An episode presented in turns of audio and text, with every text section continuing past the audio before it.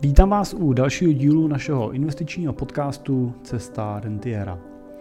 Dneska pro vás mám tak jako vždycky na začátku měsíce další díl naší pravidelný Money Talk Show, kterou s Michalem Doubkem natáčíme každý první pondělí měsíci live na našem YouTube kanále nebo na našich sociálních sítích, takže pokud nás chcete vidět naživo a ptát se třeba naživo, můžete využít hned příští měsíc. Akorát příští měsíc to výjimečně nebude první pondělí v měsíci, ale bude to poslední, poslední pondělí v měsíci lednu, takže o týden dřív než normálně. Dneska jsme s Michalem probrali řadu témat, bavili jsme se třeba o tom, jaký pozitiva a negativa nám přinesou vysoký úrokový sazby, protože Česká národní banka zase navyšovala v prosinci a nemálo. Podíváme se i na to, co očekáváme od roku 2022, jak třeba si vybrat správný fond pro svoje investice a v dotazech posluchačů padaly odpovědi například na téma nemovitostních fondů a jaký je náš názor na ně a musím říct, že tady jsme se třeba s Michalem úplně neschodli. Tak věřím, že se máte na co těšit. Doufám, že vás čeká tři hodiny zábavy a zajímavých informací. No a teď už je to vaše, tak přeju hezký poslech.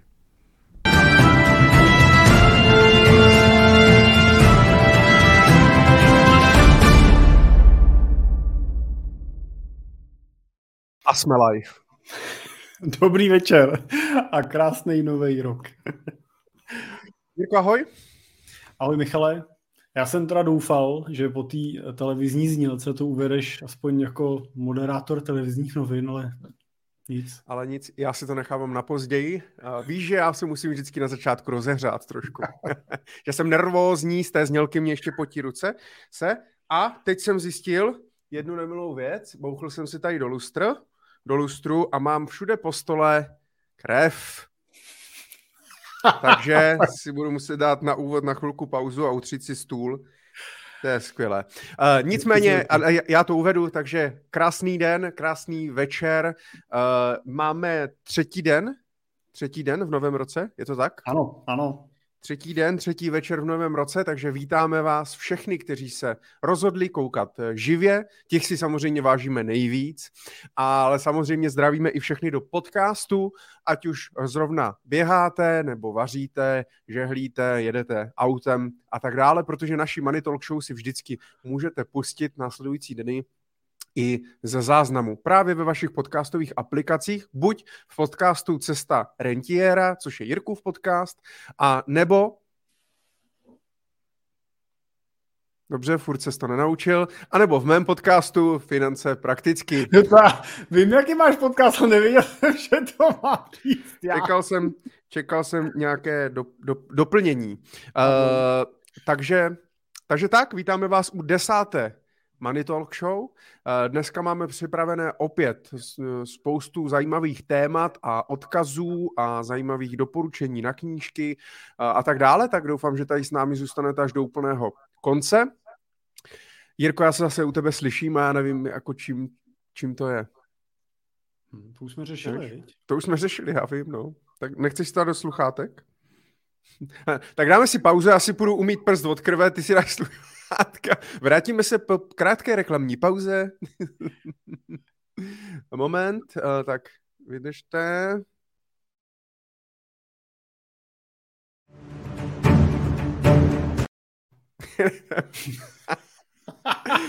to byl samozřejmě vtip. A, ale já si to fakt musím mít umít, protože mám celý stůl od krve. Takže svůj úvod mám za sebou a Jirko, uh, můžeš něco říct na začátek. Můžeš poděkovat třeba Čiku, protože uh, Čiko se inspiroval od Lea z minulého dílu a poslal nám 20 korun jako poděkování za naši skvělou práci a my si toho nesmírně vážíme. Doteď eh, jsme nezjistili, kde ty peníze jsou, tak eh, doufáme, že někdy k nám doputují, někdy nám je eh, Google snad i třeba pošle na účet nebo, nebo něco, tak uh, posílejte dál. Samozřejmě na našich YouTube, YouTube kanálech, na Facebooku na Litkinu to nejde a protože i na Litkinu a na Facebooku blbnou komentáře, tak budeme rádi, když se k nám připojíte spíš na YouTube, kde všechno funguje bez problému, můžete se zapojit do diskuze, do živého chatu a, a tak dále. A můžete samozřejmě právě v tom živém chatu i nám poslat takhle 20 korun, 10 korun, 100 korun, 100 euro, můžete nám poslat nějakou stickers, nějakou hezkou nálepku jako poděkování. Budeme samozřejmě moc rádi, protože zatím nemáme žádný merch, nemůžete si koupit žádné mikiny Money Talk Show. Hashtag money. Uh, přemýšlel jsem, že by jsme udělali mikinu, tady by byl teda hashtag money a, a vzadu bychom měli jako dvě hlavy svoje. Víš? Jako Jirka. A... To bych chtěl nosit. takže, takže tak, a já už si jdu fakt umít ten prst a ten stůl, takže dávám chviličku slovo, slovo tobě a za chvíli se vrátím. No děkuju, Michale, to jsi hodnej. Já, tak já uh, toho uh, využiju a uh, chtěl bych vám samozřejmě všem popřát do toho nového roku pokud možno hodně pohody a štěstí, úspěchů a možná krom toho bych rád vlastně popřál i jednu věc. Ono je strašně důležitý si uvědomit, že máme na začátku každý roku snahu udělat si spoustu předsevzetí a říct si, co v tom roce chceme a co nechceme. Někdo z nás chce hubnout, možná mnoho z nás po těch Vánocích chce něco schodit. Ficentra budou zase nějakých pár týdnů plný zatím teda asi jenom navočkovaných, uh, navočkovaných lidí, jestli se teda nezměnilo uh, nic v těch vyhláškách. Uh, a uh, dlouho nám to nevydrží. A mně se hrozně líbil a oslovil mě citát našeho pana prezidenta s velkým uh, P, uh, pana Havla, uh, který vždycky říkal, že je důležitý si všechno naplánovat, ale tak je důležitý nechat nějaký prostor náhodě a nechat nějaký prostor tomu, že věci nemusí výjít tak, jak si zrovna představujeme. A asi kdo znal jeho život, tak chápe, proč o tom takhle mluvil. A myslím si, že to patří i do těch našich životů. To, že, to, že někdy prostě věci nevídou tak, jak chceme, může být nakonec zdrojem toho největšího štěstí a radosti, ale někdy si na to musíme počkat. Tak já vám samozřejmě přeju, ať vám letos vyjde všechno, co chcete, ale aby i to, co nevíde, tak pro vás bylo tím budoucím zdrojem štěstí a radosti. A vlastní zkušenosti musím říct, že vlastně nejvíc vzpomínám na ty období v mém životě, kdy ty věci vlastně nešly úplně tak, jak bych si představoval a, a kdy to stálo za starou belu a kdy jsme výdali z manželky mateřský ledničku a těšili jsme se, jak přijde další mateřská, tak, tak jako v tu chvíli to není nic příjemného, ale, ale dneska je to historka, kterou vám vyprávím a, a i do budoucna je to historka, kterou budete vyprávět spíš než to, jak jste si koupili svoje další luxusní auto a tak dále. Tak tak ať se daří v tom letošním roce. A nejenom posluchačům, Michale, ale i tobě, protože jsme se od nový roku neslyšeli. Tak... Děkuji. Jak jsi to vrátil úřadu práce za to, že vám tak pomáhali manž- s manželkou? No tak vrátil jsem to těma dvouma šikovnýma dětma, který určitě budou přinášet spoustu peněz na daních států. Ne? Díky moc, díky moc Aleši. A taky přejeme hlavně štěstí, hlavně zdraví a tak dále. Vážíme si vaší podpory. Já jsem pořád ještě, já nevím, jestli jsem z toho zmatený, nemám tady náplast. Nevím vůbec, co se, co se stalo. Co se Michale, stalo. Michale, to já jen tak doplním, jo, ale uh, v podstatě pro zvýšení sledovanosti ty uděláš cokoliv, jo. Teda, tak slyšel jsi někdo, že krev vtáhne, jo, tak... to nevím. Tak to uvidíme, nevím. uvidíme. Tak, No tak pojďme se do toho, pojďme se do toho pustit. Vy nás samozřejmě můžete zahrnout dotazy na věci, které vás zajímají. Ehm, já musím říct, že já bych se chtěl vyhnout dotazům, co nás čeká v roce 2022 a do čeho investovat v roce 2022, protože eh, toho je jako všude plno takže těmto tématům bych se chtěl vyhnout, ale Jirka si určitě něco připravil, takže by zase bych tě o to nechtěl samozřejmě uh, obrat. Uh, tak uh, Jirko, co jsi, nebo připravil jsi nějaké téma? My jsme se bavili, že už tak je takovým zvykem, já doufám, že to teda nebude každou Money Talk Show teďka po následující celý rok, že každou Money Talk Show Česká národní banka vždycky zvedne úrokové sazby, takže na konci roku 2022 bychom byli někde kolem, řekl bych, základní sazby eh, někde kolem 8-9%, tuším, kdyby jsme šli tady tímhle tempem. A myslíš, že to dělají kvůli nám? to nevím. to nevím. Myslím si, že mají, uh, myslím si, že mají jako jiný věci na práci, uh, první pondělí v měsíci v 8 hodin, i když Těžko říct. Já nemám tušení, co dělá Aleš Michl, Jirka Rusnok, Olda Dědek, Tomáš Nýdecký. Pokud víte, co dělají, a no to snad není pravda. Je to, je to možný. Čiko! Ale aby jsme pak to, aby pak ti lidi kvůli nám neschudli, Musíme jim dát nějaké, typ, nějaké typy. No počkej, musí říct, že nám Čiko poslal dalších 100 korun. Když pak to jo, jde to toho podcastu, ten vypadá, že máš záchvat.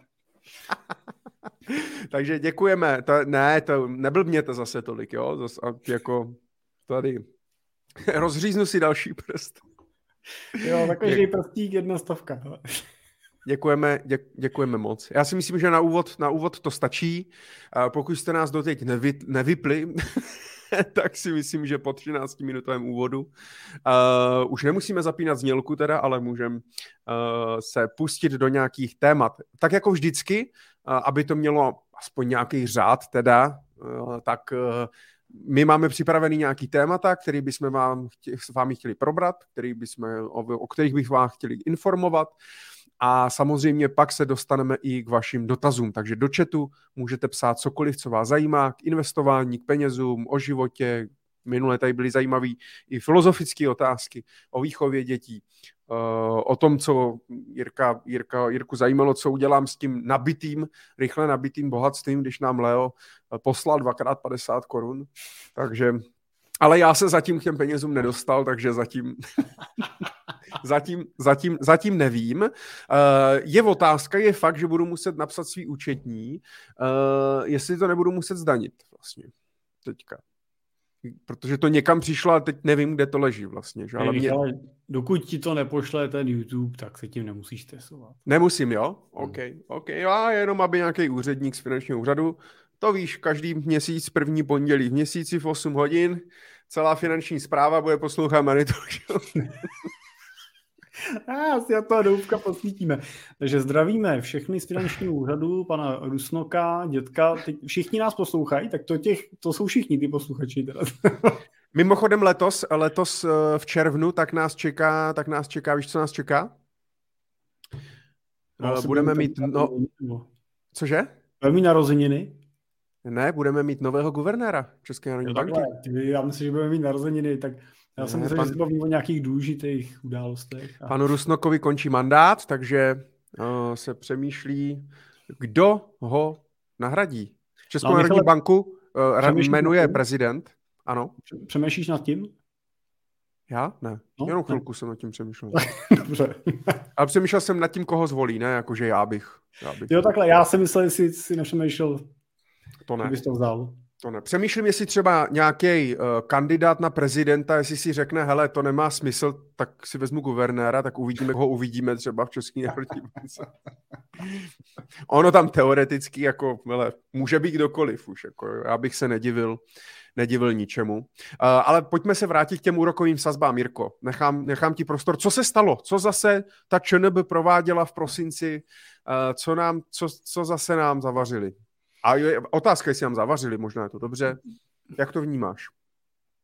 No, zase nám zvedly sazby, to bylo v podstatě očekávaný, asi neúplně očekávaný, očekávaný bylo to tempo, ale v podstatě už se stalo očekávaným, že Česká národní banka dělá neočekávaný, takže ta úroková sazba šla zase o 1% nahoru, to znamená, jsme už na 3,75 procentech a to už je hodně, nebo hodně.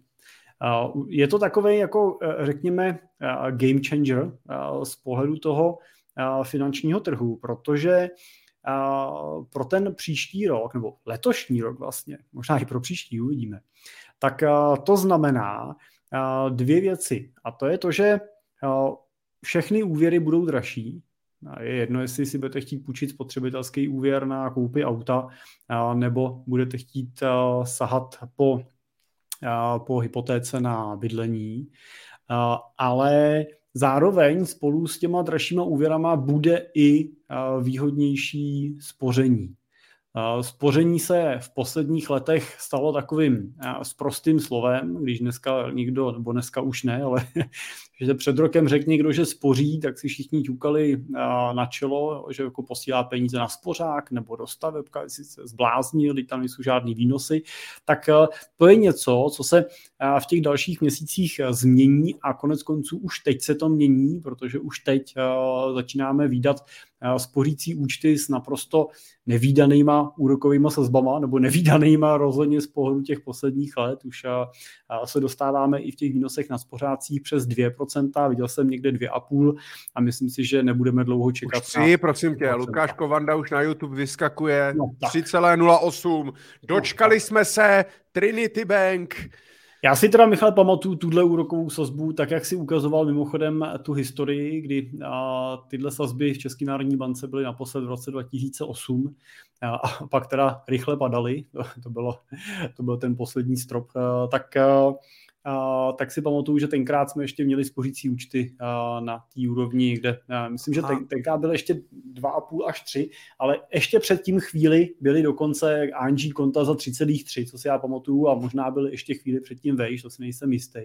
No, já si, já si totiž pamatuju, myslím si, že ne, protože pokud si dobře pamatuju, tak vím, že přes 3% vlastně přišla M-banka, ta přišla v roce 2007, nebo přelom 2007-2008.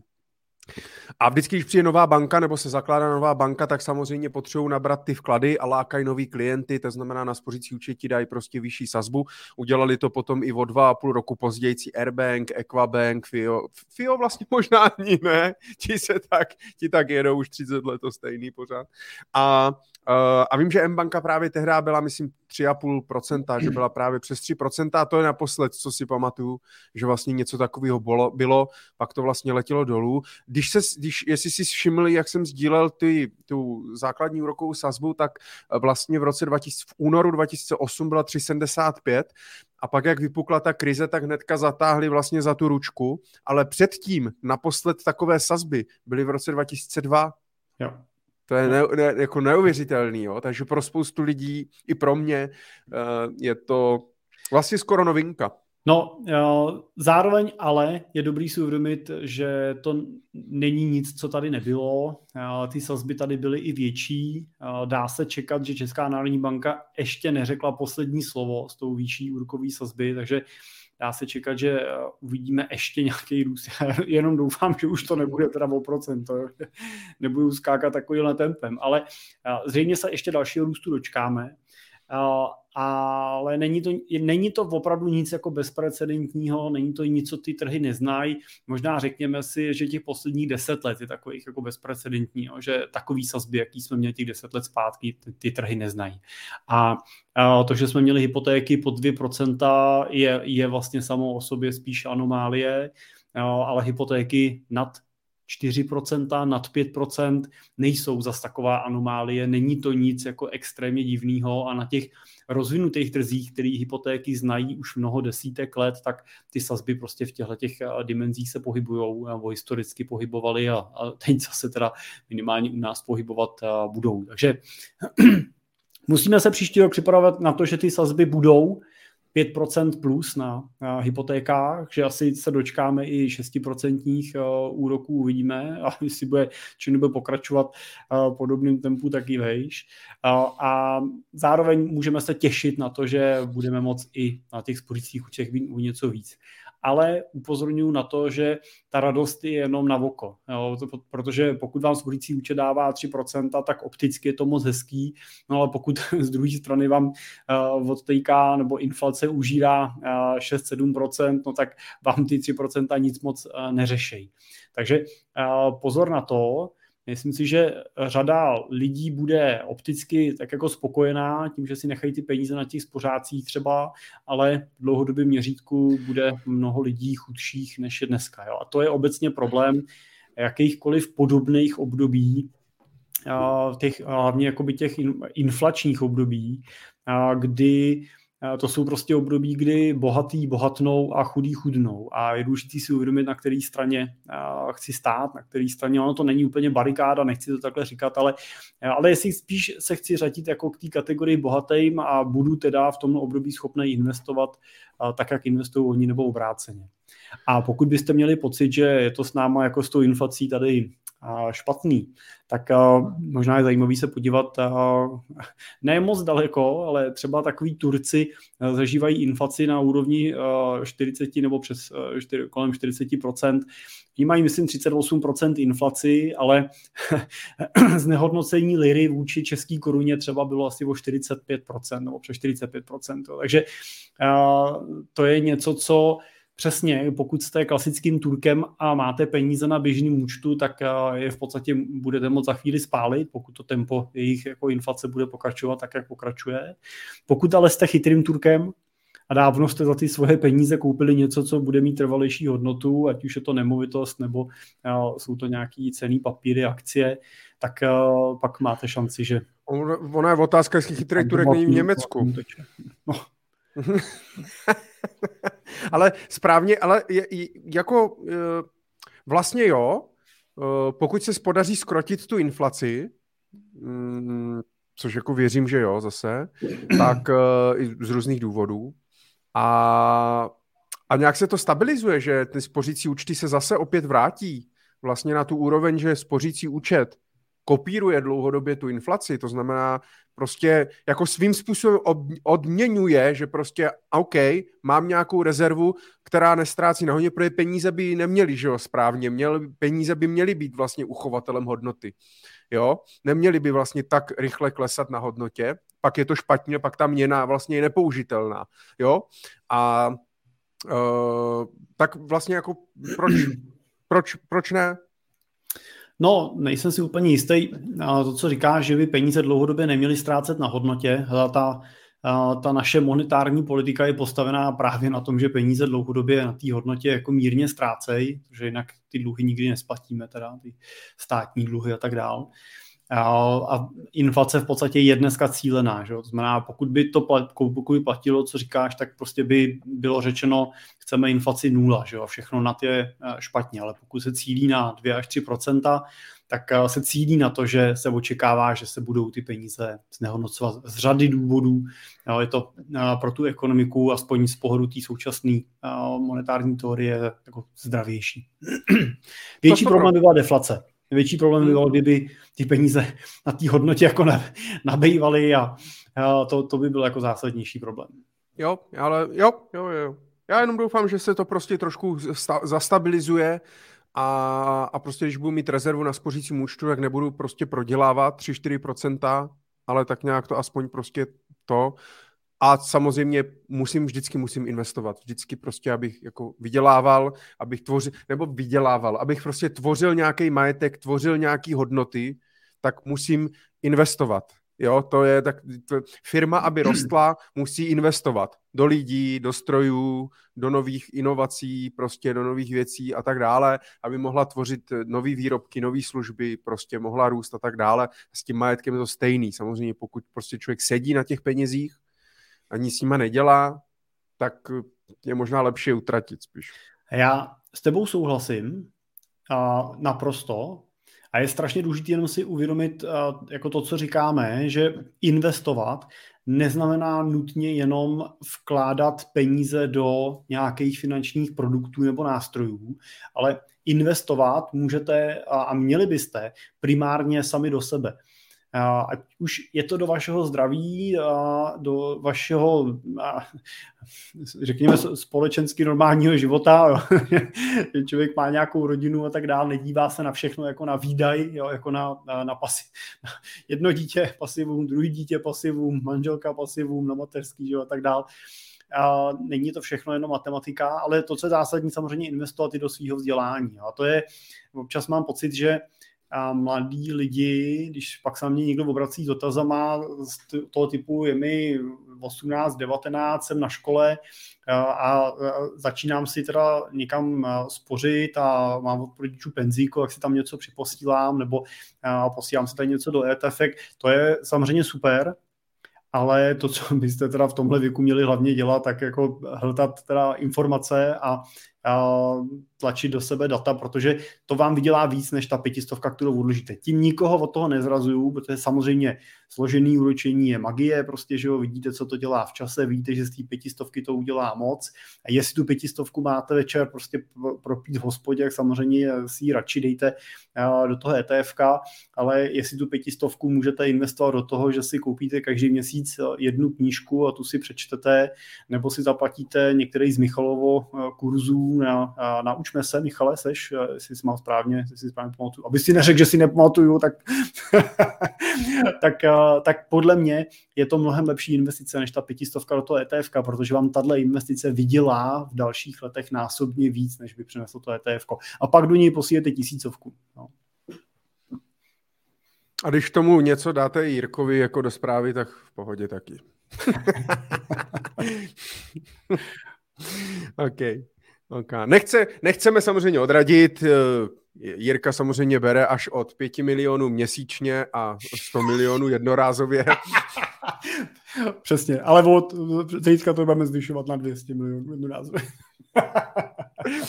takže pospěšte si, udělá rezervace, uh, takže tak. OK, to znamená ČNB, vyšší úrokové sazby, to znamená samozřejmě horší uh, horší pro dlužníky, pro nový úvěry, to znamená úvěry se zdražují uh, uh, logicky, protože samozřejmě chcou trošičku trošičku jako aby stlumit i to, aby si lidi nebrali tolik úvěru, aby si nebrali na blbosti, na hlouposti a tak dále. A, a trošku zabrzdili i třeba tu poptávku po těch nemovitostech a, a, a, a podobně. A samozřejmě za druhou stranu to má plus i pro nějaký střadatele, spořílky a tak dále, že prostě zvyšují se. Teď třeba, jasně, teď třeba uh, dluhopisové fondy uh, tak mají problém, protože samozřejmě, když rostou rokové sazby, tak cena dluhopisů klesá, ale ono se to potom ono se to potom jako vyrovná za čas a pak i ten výnos do splatnosti s těma novýma dluhopisama a tak dále, tak bude, uh, tak bude i celkem zajímavý. Otázka, jestli se vrátí zase do hry třeba fondy peněžního trhu, který v podstatě 10 let jako nikdo nezná, jo, uh, a tak dále. Takže proč ne? Ale jak říká Jirka správně, to, že Lukáš Kovanda nám vyskakuje na YouTube a hlásí, uh, máme spořící účet za 3%, tak to neznamená, že mám vzít všechny svoje peníze a dát je na spořící účet za 3% s radostí, že, že, že to. Ale zase možná pořád lepší dát 3% na, dát to na spořící účet, než si koupit nějaký junk bond, nějaký prašivý bond, nějaký no-name firmy prostě tady za 5%. No když jsme u toho, já jsem si tady nachystal nějakou novinku, tak a když se bavíme o, zrovna o těch úrocích a tak dále, tak tady, tady, tak tady nazdílím, nazdílím, uh, jeden článek od našeho kolegy Martina Dočekala, eh, který vede eh, zajímavý web dluhopisář.cz, kde analyzuje eh, různé právě dluhopisové emise českých firm, kteří si půjčují peníze právě formou dluhopisu. No a vzal si tady na paškál známé největší realitka dneska v České republice, MM Reality, a e, která si půjčuje e, opět e, nějaké peníze od investorů. No, udělali dluhopisový program zhruba za 100 milionů korun, tuším, mám pocit, ano, 100 milionů korun, s tím, že u kupon, prosím vás, kupon to znamená úrok, který bude vyplácet ten dluhopis, je 4,1 na sedmiletý horizont. Takže máte takový sedmiletý termínovaný vklad s úrokem 4,1 před zdaněním. Po zdanění je to kolik, Jirko? Myslím si, že nějakých 3,48, takže necelých 3,5% v čistým, takže plus minus o půl procenta teda dostanete víc než na spořícím účtu. Rozdíl ale eh, v té rizikovosti a flexibilitě se absolutně jako prostě nedá, nedá srovnat. Uh, já jsem to dával i na Facebook, uh, myslím si, že po těch dluhopisech se jenom zapráší, uh, protože prostě prodejci budou namotivovaní vysokou, vysokou provizí. A proč ne, ale už jenom to, že firma MM Reality za prvý teda mě je absolutně jako nesympatická, myslím si, že je největší z toho důvodu, že šli prostě cestou té té kvantity, to znamená nabírají všechny, kdo má nohy, ruce, prostě bez rozdílu jako vzdělání, odbornosti a tak dále. Druhá věc je, že samozřejmě ta firma je extrémně zadlužená, Třetí věc je, že vlastně měla mít, eh, měla se spojovat uh, ze společností Arca Capital, o které jsme se v předchozích Money Talk Show bavili několikrát. Myslím, Arca měla vlastně vstoupit a koupit podíl v MM Reality, ale vzhledem k tomu, že Arca je tam, kde je, uh, tak z toho sešlo. A už jenom toto jsou prostě nějaký indicie, který mě prostě jasně dávají najevo. Když bych nebral v potaz, ono jako i kdyby Eh, ten dluhopis neměl úrok 4,1, ale měl, měl úrok 8%, tak prostě i tak ta, prostě ta společnost je pro mě natolik riziková, že by musela prostě mě dát 15-20%, ale je otázka, ani tak bych vlastně do ní neinvestoval, protože vlastně nechci být věřitelem ani tady té společnosti, ani se mě nelíbí, nechci nějak podporovat, ale eh, minimálně aspoň by eh, ten výnos, to znamená tu cenu těch peněz, který vám za to platí, že jim půjčíte, tak by byl třeba adekvátní eh, tomu, tomu riziku. Jo? Vemte si, že minule jsme se tady bavili o tom, že FIO banka si půjčuje vlastně za 5%, Jirko, že to bylo? 5%. Jo. A uh, a to je, to, bank, to, je, to je banka se skoro milionem klientů. Prostě řekl bych, že FIO banka je řízená, jakoby, že je zdravá ta společnost. Myslím, že nedělal jsem nějakou extra analýzu, ale mám pocit, že FIO je poměrně jako zdravá, že jako ne, ne, není nějak extra prostě zadlužená, je zisková a daří se jí. No a tady ty reality prostě sedmiletý dluhopis na, na 4,1, skoro, skoro o procento míň, jako já nechápu, kdo by to koupil, Uh, tak prosím vás, aspoň vy, kteří nás posloucháte, tak, to, tak prosím vás, tak tohle nekupujte. Neříkáme, že všechny dluhopisy jsou špatně, ale tohle za mě si myslím, že je, je a doporučuji si, když tak přečíst ten článek, vyhodnoťte si sami to riziko, uh, takže tak, sorry, jsem se rozvášnil, omlouvám Michale, se. Tohle podle mě jako, jako to je, jak se říká o pojištění, že jo? pojištění se nekupuje, ale prodává, tak tenhle ten dluhopis taky nikdo nenakoupí, ale bude mu prodaný. No, to je prostě uh, celý a myslím si, že MM a Reality mě trošku připomínají jako ve financích OVB, že jo, v těch dobách uh, jeho jako slávy, že jo, kdy tam uh, dělal každý tak a půlka firm začala prostě, že jo, tak ty MMK prostě tím, jak jedou multilevelovou nějakou strukturu, prostě bez nějakého výběru těch lidí, jak přijde podobný. Ale uh, od, odbočím, když odbočím od uh,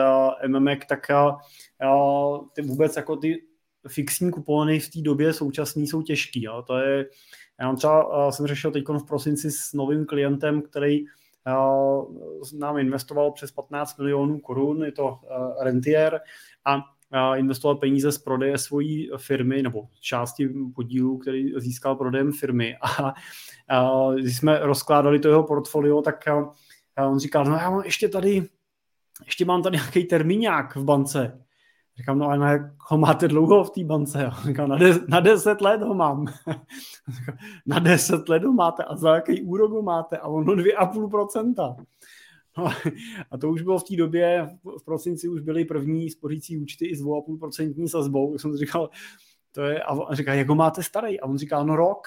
No, tak rok stačil na to, aby úplně zdevastoval vlastně jakýkoliv potenciál takovýhle investice, nejenom vzhledem k inflaci, ale i vzhledem k konkurenci. Bylo to teda u bezpečného, in, bezpečný instituce a, a čest, čest jí, že mu umožnila ty peníze bez nějaký ztráty kytičky vybrat, ale teda samozřejmě mu nevyplatili žádný úrok, ale i s tou realizovanou ztrátou na tom desetiletém horizontu se mu jednoznačně jako vyplatilo ten výběr dělat. Tak jenom pozor na to, prostě v těchto dobách rostoucích sazeb ty fixní kupony jsou prostě rizikem. A ono obecně, jako by zafixovat si někde peníze za něco, ať už za to, že mě dají levnější poplatek, nebo že dostanu nějakou výhodu, nebo prostě cokoliv. Já moc nemám jako fixaci rád. Já moc nerád se jako u investičních věcí se nerád jakoby fixuju na nějakou dobu, že to musím mít. A když už, tak eh, minimálně prostě diverzifikovat samozřejmě, jo. Protože několikrát i ty, i já jsme se potkali s tím, že někomu byl prodaný dluhopis nějaký firmy a byl třeba v pohodě, jako jo, jo a no ale e, bylo to na pět let a ten, co to prodával ten člověk, tak tomu investorovi, nebo tomu drobnému investorovi, e, tak tam dal třeba 95% všech peněz.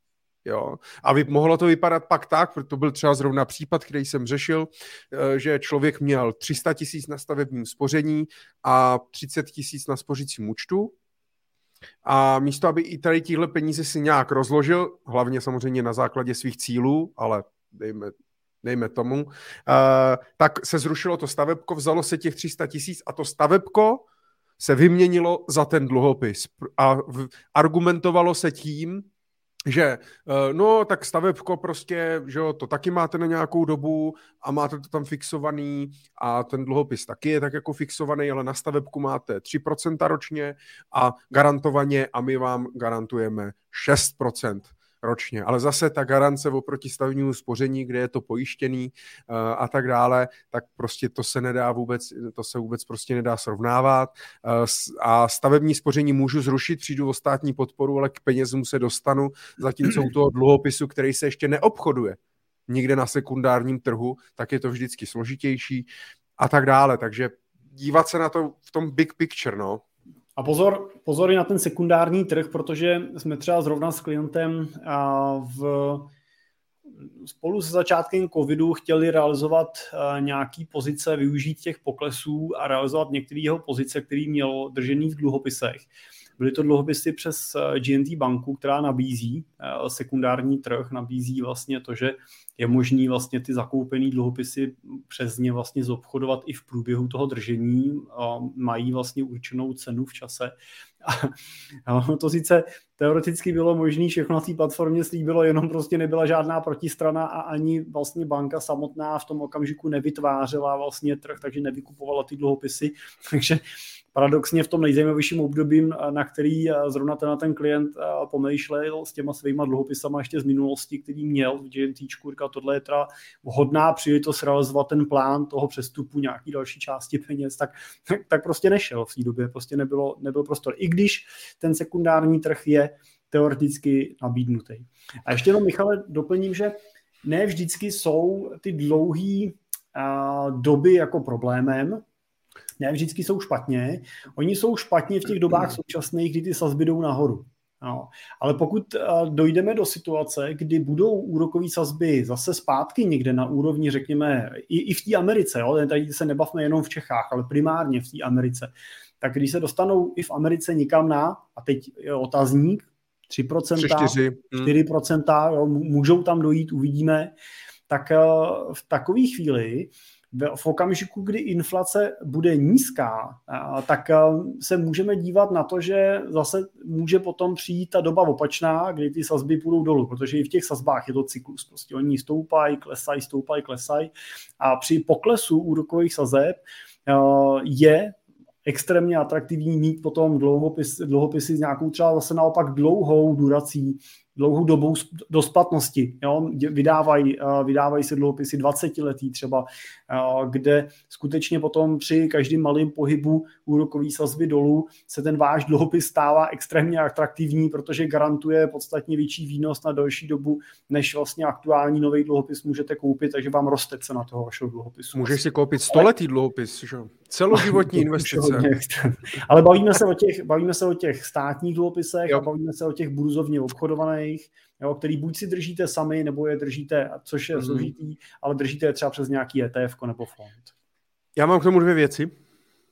První věc je, že bychom samozřejmě měli, a vy byste měli, eh, v soupisce majetku, kde si evidujete co máte za aktiva, má nějakou hotovost, nějaké dluhopisy, nemovitosti, akcie, krypto, zlato, cokoliv prostě, nějakou soupisku majetku, tak byste měli i mít tam napsanou vlastně tu likviditu, to znamená, měli byste u těch jednotlivých aktiv, no klidně na ose, prostě napsat, ke kolika penězům se dostanu hned, ke kolika za měsíc, ke kolika za půl roku, ke kolika za dva roky, za pět let. A měl bych vlastně mít i rozdělený ten majetek tak, abych minimálně vždycky nějakou část byl schopný jakoby odprodat, pak mi to nevadí, že mám ty dlouhodobý. Problém je, když mám jenom ty dlouhodobý a jenom fixovaný to je, to je prostě, tam se pak jednoduše dostanu do nějakého do nějakého rizika. A druhá věc, Jirko, uh, a to je otázka i na tebe, uh, mluvil jsi o GNT. GNT je vlastně aranžérem prostě dluhopisových emisí, řekl bych spousty zajímavých dluhopisových emisí, a, ale je otázka, hodí se vlastně konkrétní dluhopisy konkrétních firm do portfolia drobných investorů. Eh, protože eh, pokud bych měl dodržovat nějakou diverzifikaci, že bych těch dluhopisů měl mít víc, teď je otázka jako kolik, pokud se bavíme u akciového portfolia o 15 až 20 jako nějaký základ pro diverzifikaci, platí to i u dluhopisů. A pokud jeden nominál dluhopisu bude třeba 50 tisíc, nebo minimální investice 50 tisíc, za kolik vlastně bych musel těch dluhopisů nakoupit a kdyby ještě ta část v těch dluhopisech měla dělat jenom třeba do 10-20%, 30% mýho portfolia, kolik bych musel mít velký majetek. Nehodí se teda pro lidi, kteří mají milion, dva, tři vlastně spíš jako fondový řešení, ať už formou podílových fondů nebo ETF a ne nakupování tady těchto konkrétních dluhopisů. A to mimochodem podotknu, že ještě, eh, když se bavíme o těch junkových dluhopisech, tady těch pobíhajících SROček, které vznikly minulý rok eh, a mají dluhopisové programy na x desítek milionů, Eh, tak většinou si ten drobný investor prostě koupí jenom ten jeden nebo dva dluhopisy a jeho majetek dělají tady jeden, dva dluhopisy, takže o diversifikaci nemůže být ani řeč. Jak to vidíš ty, jak to vnímáš? No, uh, můžeš postavit úspěšnou investiční strategii na dluhopisovém portfoliu, GNT, přes GNT banku nebo přes jakoukoliv jinou, uh, ale bude to, uh, to, co to bude, to bude pracný bude to pracný, bude to stresující a podle mého názoru nejsem si jistý, jestli to jako extra bude stát za to, jo? protože pokud ty dobrý dluhopisy se vydávají s kuponem 4-5%, tak a 4-5% mi to nese kupon a na konci dostanu zpátky ten svůj vklad, no tak já po pěti letech dostanu to, co jsem vložil Řekněme, že když to bude dávat 4% čistého, tak mám po pěti letech zpátky vlastně nějakou průměrnou inflaci, když budeme brát, že teď jsme na vyšší úrovni inflace, no ale kde je nějaký výnos, jo? kde je nějaká přidaná hodnota. Jo? Jako teoreticky jsem v lepším případě udržel hodnotu peněz inflací, ale přináší mi to pracnost, protože ty peníze, co jsem na tom kuponu dostal, musím reinvestovat, jo? pokud je to klasický dluhopis, který ten kupon vyplácí. Já musím říct, že typicky naš, jako naši klienti přichází s těma těma produktama. Jo. Typicky ten náš investor, který přijde, a je to člověk, který třeba vlastní, vlastní firmu nebo vlastnil firmu, podnikal celý život, tak ono je to pro něj blízký, jo, že prostě on, on, s tou, on s tou bankou dělá, tu, to GNTčko je takový jako seriózní, důvěryhodný ústav na českém trhu, takže velká část těch jako velkých investorů nějaký pozice v GNTčku má a je takový jako přirozený, že prostě oni mu nabídnou, hele, tak si tady kup dluhopis, my děláme pro ten rohlík a my děláme tady pro Sasku a tak dále, tak dále. Oni takhle koupí jeden, druhý, třetí. No a pak prostě přichází k nám a říkají, no já už se v tom trošku ztrácím, mám pocit, že mám všechno jenom tady v Čechách, neúplně dobře se v tom orientuju, prostě chtěl bych s tím něco udělat. Jo. A říkám, tak ukažte, jak to portfolio vypadá. On, on vyndá dvě, dvě a čtyřky jo, uh, hustých řádek, prostě, na kterých má vypsaný, kterou kde dluhopisovou emisi má, protože u GNTčku koupil všechno, tak začal kupovat Pentu a nedej bože si koupil něco ještě přes Arku a, a tak dál a tak dál.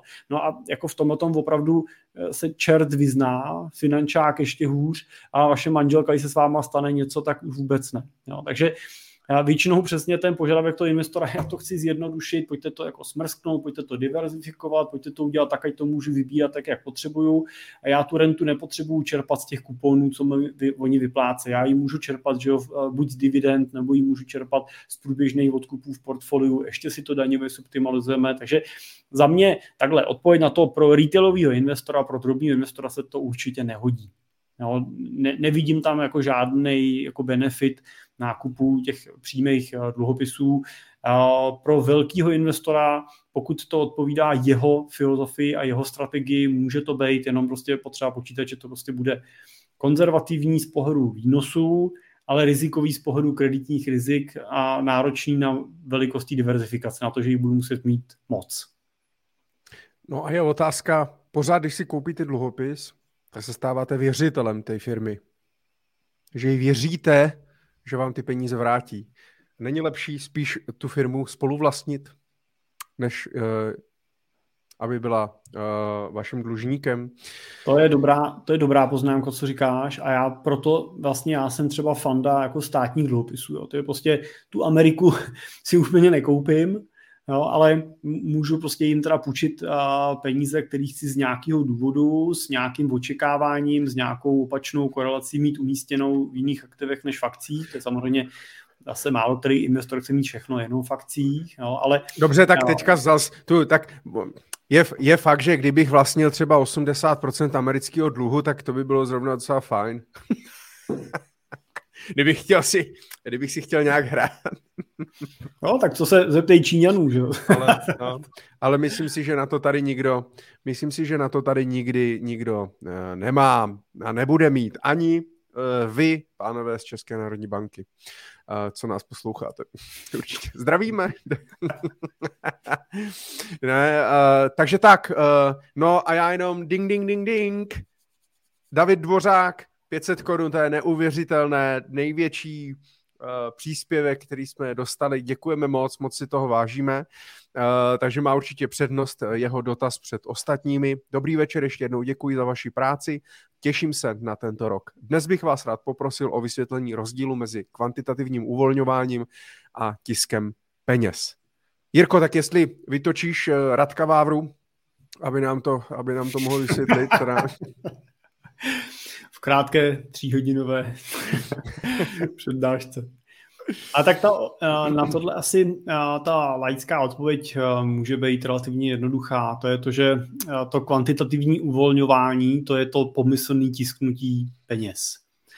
To je kvantitativním uvolňováním se v tomhle případě primárně myslí to, že ty centrální banky nakupují na trzích, na finančních trzích cenný papíry.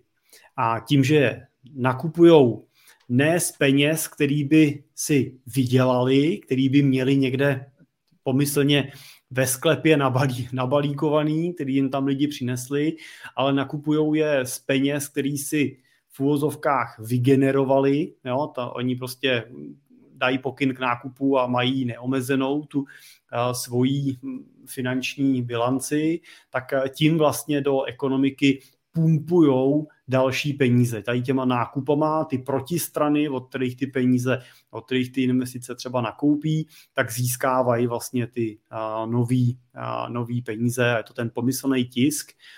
A možná bych si dovolil doplnit, že a občas máme pocit, že tím primárním zdrojem nových peněz v ekonomice je Národní banka, nebo centrální banka, ale není to tak, protože tím primárním zdrojem nových peněz v ekonomice, tím, co nafukuje tu monetární zásobu těch peněz, jsou primárně komerční banky. A to je ten tisk peněz. Ano, protože komerční banka typicky funguje tak, že může na každou korunu, kterou jí dáte, půjčit, a teď doufám, že to řeknu dobře, ale že to je, myslím, pětinásobek, pětkrát tolik vůči jedné koruně, a půjčit znamená, že to jsou ty peníze, které pak z té banky dostáváte na hypotéce, nebo je dostáváte na spotřebitelském úvěru, nebo na kreditní kartě a tak dál. A tím pádem vlastně z jedné reální koruny vznikne pět nových. No a když prostě se budeme dívat na to, že loňské roky, přestože začíná konci roku růst sazby a ceny nemovitostí byly tam, kde byly, byl rok nejsilnější na hypotéky, tak je důležité uvědomit si, že tam se berou ty nové peníze nejvíc. Ale a k tomu kvantitativnímu uvolňování, když možná krásný příklad toho je, je Evropská centrální banka, která vlastně skupuje velkou část evropského dluhu. A důvodem je to, že prostě není pro řadu těch států protistrana, prostě když byste si měli koupit řecký dluh za úrok 0,0 nic, no tak vám to prostě nedává hlavu a pokud by ho nikdo nekoupil, tak oni nebudou schopni financovat ten svůj provoz, no tak ho prostě financuje ECB vlastně v podobě toho, že ten dluh od nich za tuto tu jako minimální sazbu nakupuje No a oni za to nějakým způsobem žijou, ale já jsem si vybral Řecko, jo, a tam jsou další státy, Španělsko, Portugalsko, Itálie, jo, které nejsou daleko od uh, vážných problémů. Jo, podobně to má vlastně dneska už i eh, americká centrální banka, uh, která skupuje část amerického dluhu a tak dále.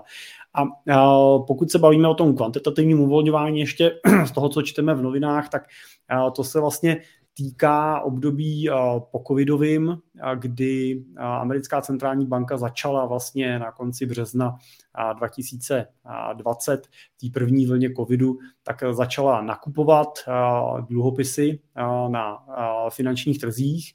A to byl okamžik, když se podíváte zpátky na grafy, tak to byl okamžik, který zastavil zastavil poklesy na finančních trzích a, začaly se ty trhy vracet vlastně zpátky nečekaně brzo, nebo nikdo nečekal, že to bude tak brzo.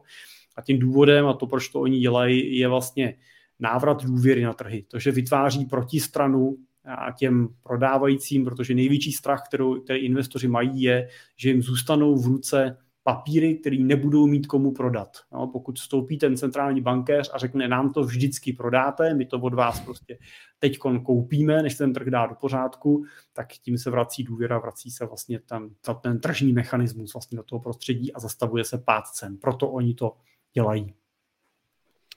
No a pokud se vám to nebude chtít takhle vysvětlovat, když se vám někdo zeptá, kde se berou peníze, tak řekněte v bankomatu.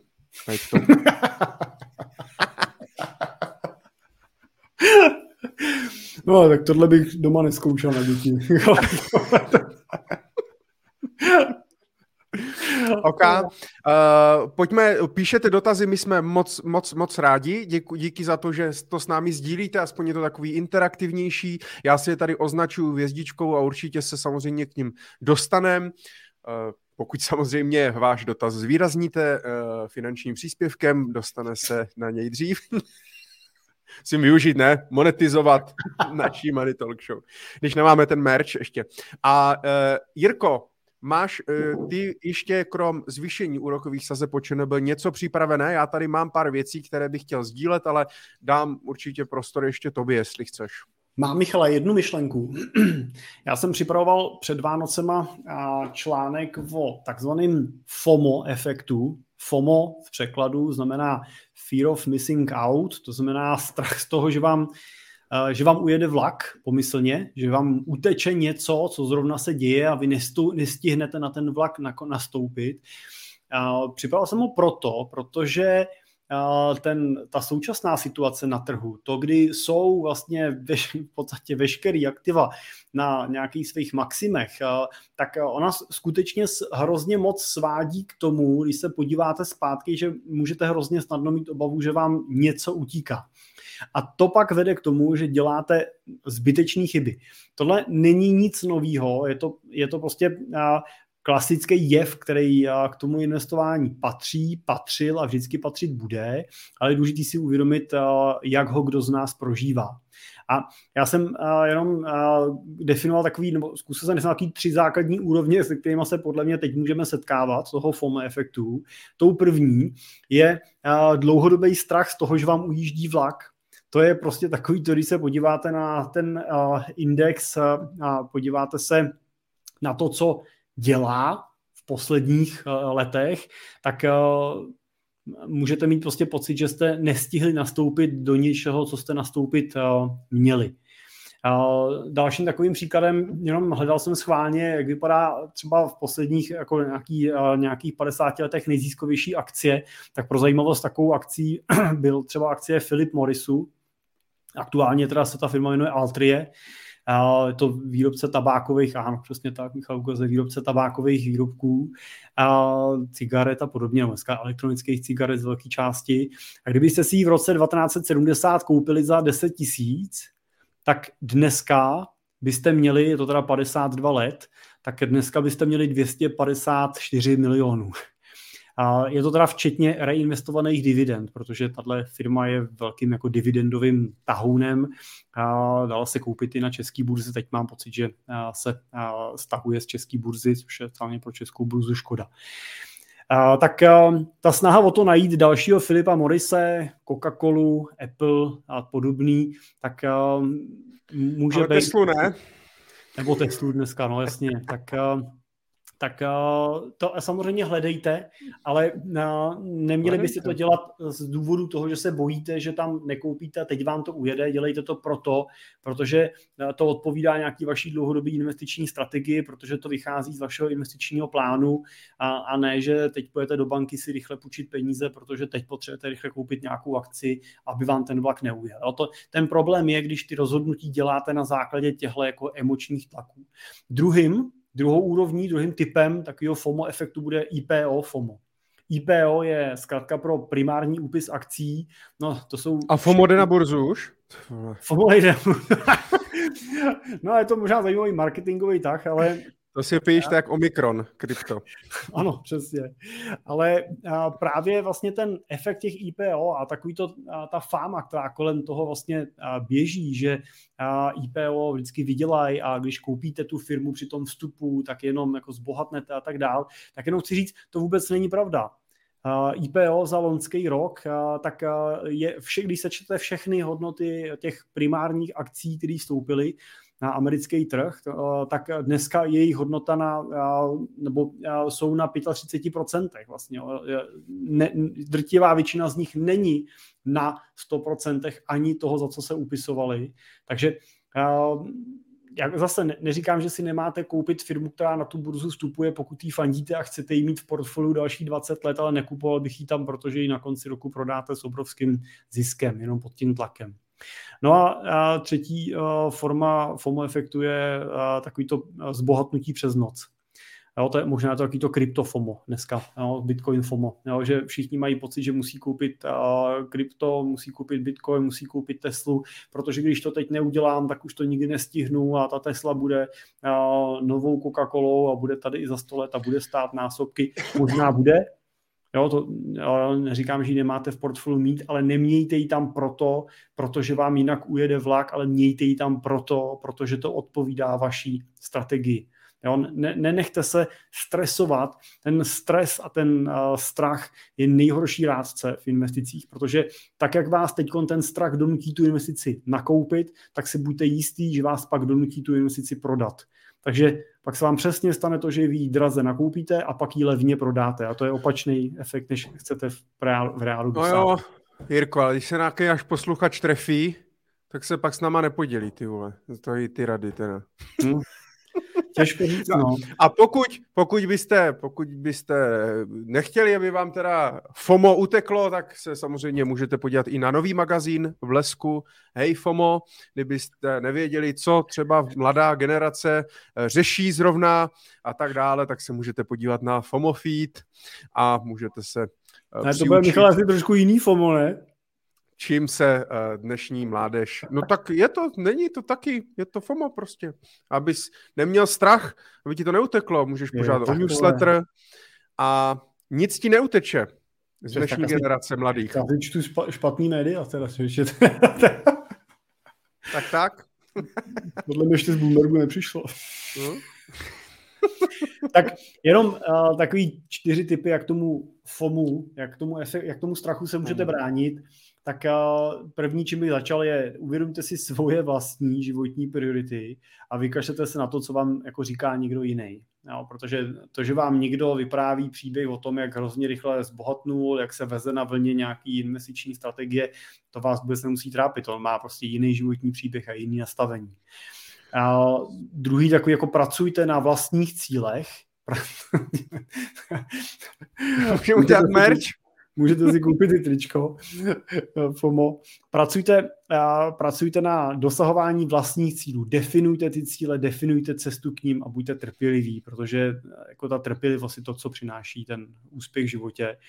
A to, co bych doporučil, je preferujte jako živý setkání, no, živí lidi před uh, nějakou virtuální uh, sítí, před tou nereálnou sítí, kterou snadno jako konzumujeme prostě z mailů a konzumujeme ji z, z Facebooku a z čeho z YouTube a tak dále. A uh, to čtvrtý uh, souvisí, no, jestli nechcete mít FOMO, tak ty sociální sítě úplně vypněte. No. Zapněte jenom to první pondělí v měsíci, uh, i ten YouTube, uh, mrkněte na nás a pak to můžete vypnout a už nemusíte řešit. No. To, co zásadně pomůže, je, když budete mít nějaký koncepční plán, když budete mít nějakou vlastní strategii, kterou můžete dlouhodobě držet. plán. Tak, plán. s tím by tě můj otec poslal, já to nesmím říct, slíbil jsem, že nebudu zprostý. Ale a tak, tak díky, díky za vzdělávací okénko, bylo to příjemné. Takže FOMO, FOMO, no, zajímavé, zajímavé k zamyšlení. Tak jo, jdeme dál, Mirko, ano, můžeme jít dál. Uh, já samozřejmě opakuju, eh, pokud se chcete na něco zeptat, tak můžete s námi diskutovat eh, po chatu, pokládat nám nějaké otázky. Eh, pokud budou zajímavé, tak my se k ním dostaneme. Samozřejmě dostaneme se, všechny otázky jsou zajímavé. Nebojte se zeptat, žádná otázka není, není hloupá. A já jsem si minule, Jirko, ještě prosím tě zkontroluji, jestli náhodou někdo na Facebooku něco nekomentuju, na LinkedInu a tak dále. A ať se můžem, ať se můžem podívat.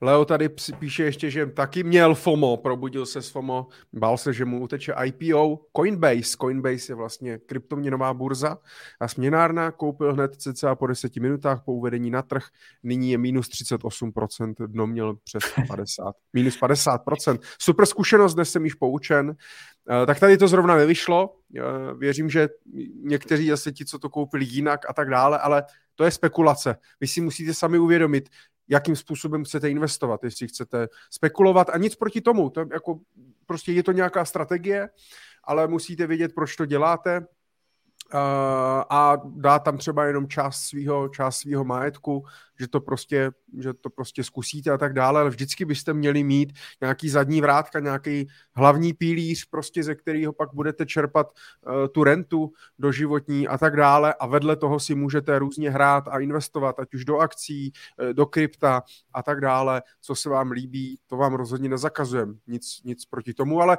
je zase dobrý třeba, aby uh, se to nekupovalo právě na základě toho, hele, viděl jsem v médiích, viděl jsem na Twitteru, ale byli jste schopni si udělat nějakou fundamentální analýzu. Stálo zatím prostě nějaký úsilí, který pak právě můžete přetavit uh, v ten zisk. Většinou to tak v životě prostě funguje. No. Nic není zadarmo. Takže tak.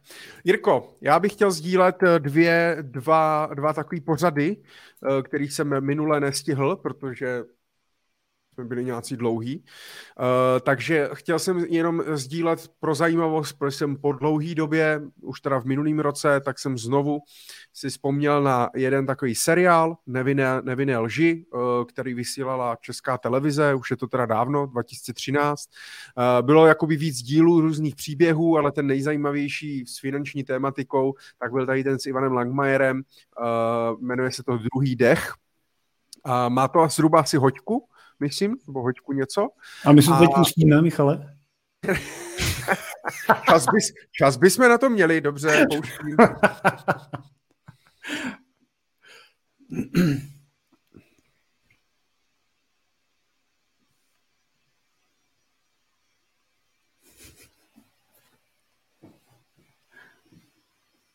Ne, tak a tady tenhle, tady tenhle uh, seriál, nebo tady ten film, tady ten dokument, uh, tak uh, pojednává o velmi zajímavém příběhu právě člověka, který je vys, vysoce postavený manažer, žije si na vysoký noze, prostě barák, auto, jezdí na golf a tak dále a tak dále, to už můžete vidět, tam má golfový hole za sebou a ze dne na den vlastně přijde o práci.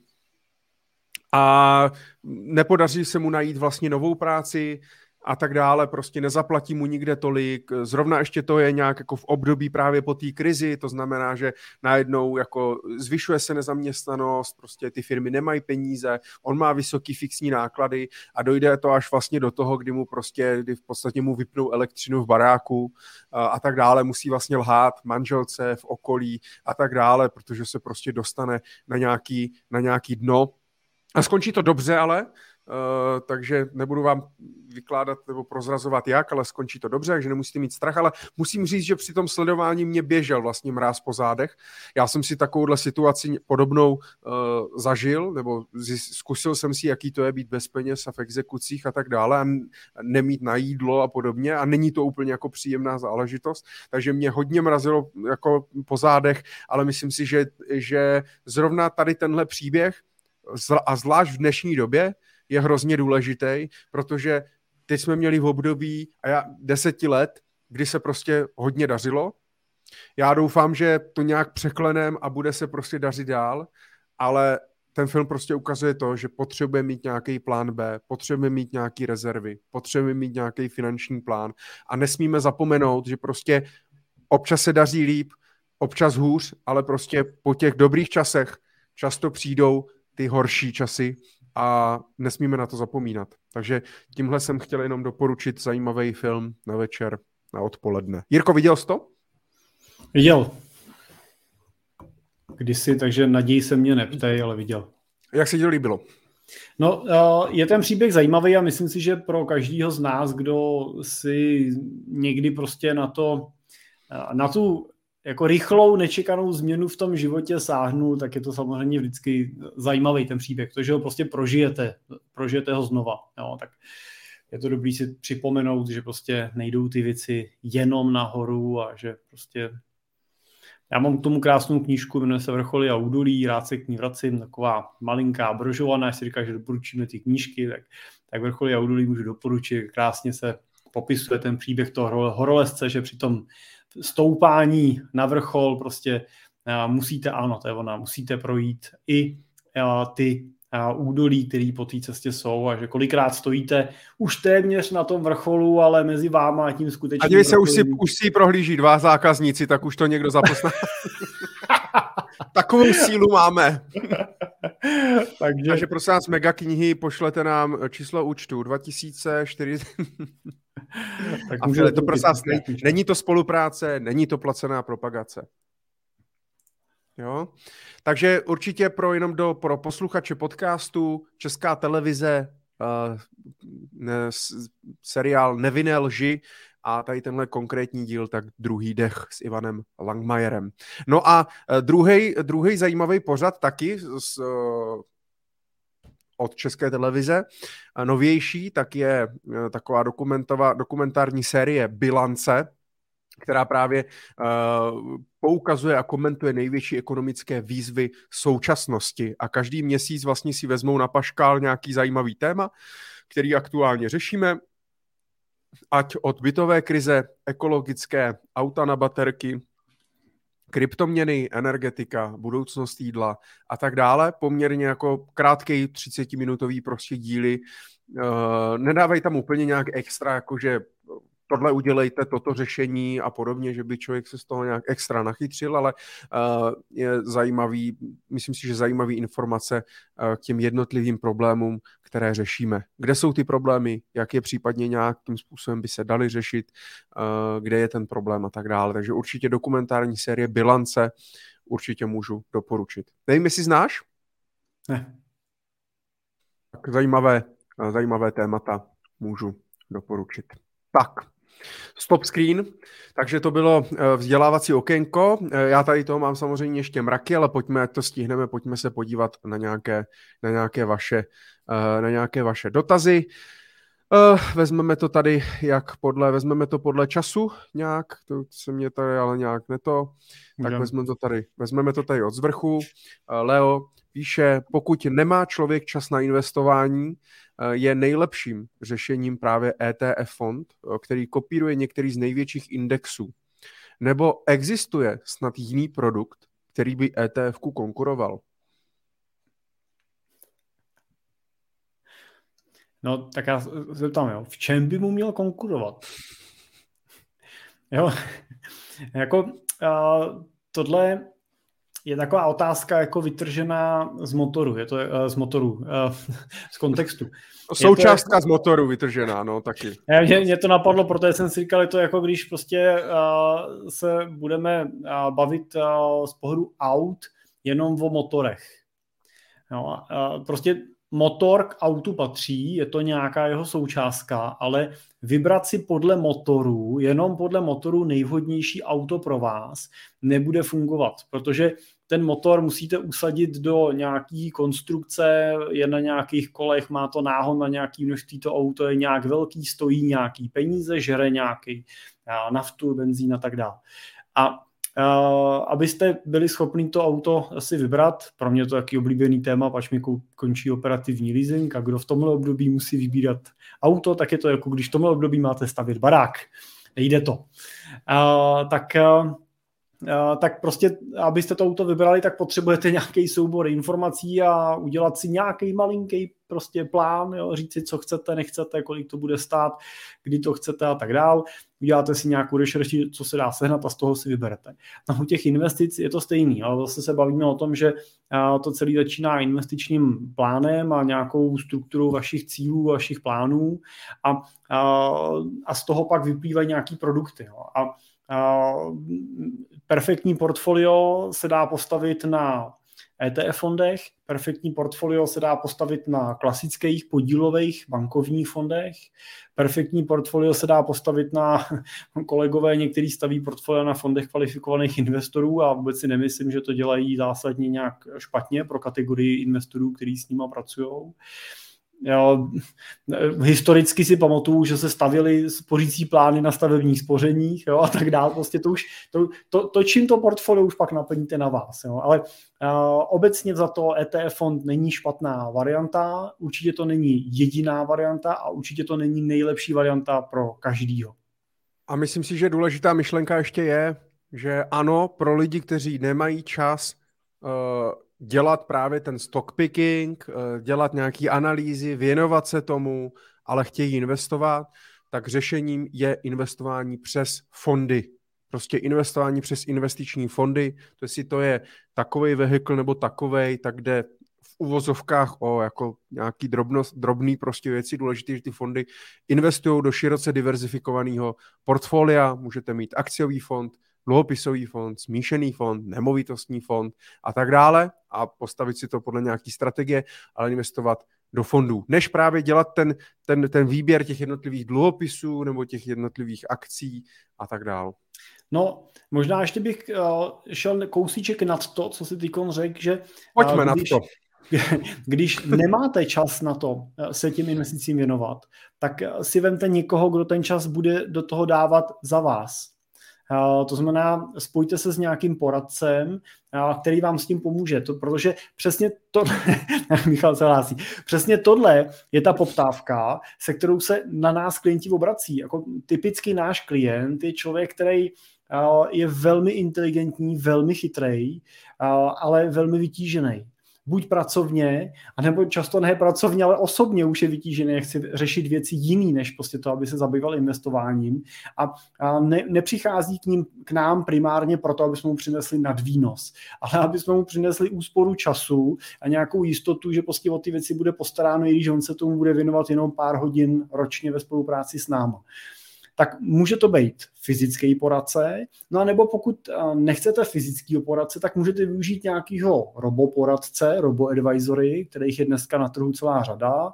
V Čechách jsou to třeba Portu, Indigo od Pátrie, tuším, že Fondy a asi můžeme vyjmenovat ještě další jako eh, příklady, který eh, s váma velmi jednoduše prostě online vyklikají nějaký investiční dotazník, vy si natypujete nějaký cíle, oni vám doporučí nějakou strategii a vy pak už opravdu můžete jenom posílat peníze oni to budou za nějaký rozumný poplatek automaticky rebalancovat, hlídat a vy se můžete věnovat věcem, co chcete. Jo. Typicky pro investory s menším portfoliem, nějakých třeba 100 tisících, je to docela jako dobrá cesta. No, ale já z toho mám poslední dobou spíš strach, nebo mám z toho prostě, děsím se trošku z toho, protože ten začátek je dobrý. Je to takový, jak ten nákup přes ty apky těch akcí.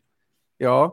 Já to teda rychle sjednám, rychle jednoduše koupím, sjednám a tak dále, ale eh, pak, a, a pak jako co? Když se mi změní život, když se mě upraví cíle, když to potřebuji částečně vybrat, potřebuji to rebalancovat, někde potřebuji měnový zajištění, někde nepotřebuji měnový zajištění a tak dále a najednou prostě tam spoustu otázek, které můžou v tom horizontu 18 let prostě vystat a jsem, a jsem, jsem, jsem v háji, jo. Takže, takže takže stejně vlastně jako ku podivu i třeba tady ty robo advisory platformy jsou spíš pro lidi, kteří vlastně jako ví, co dělají.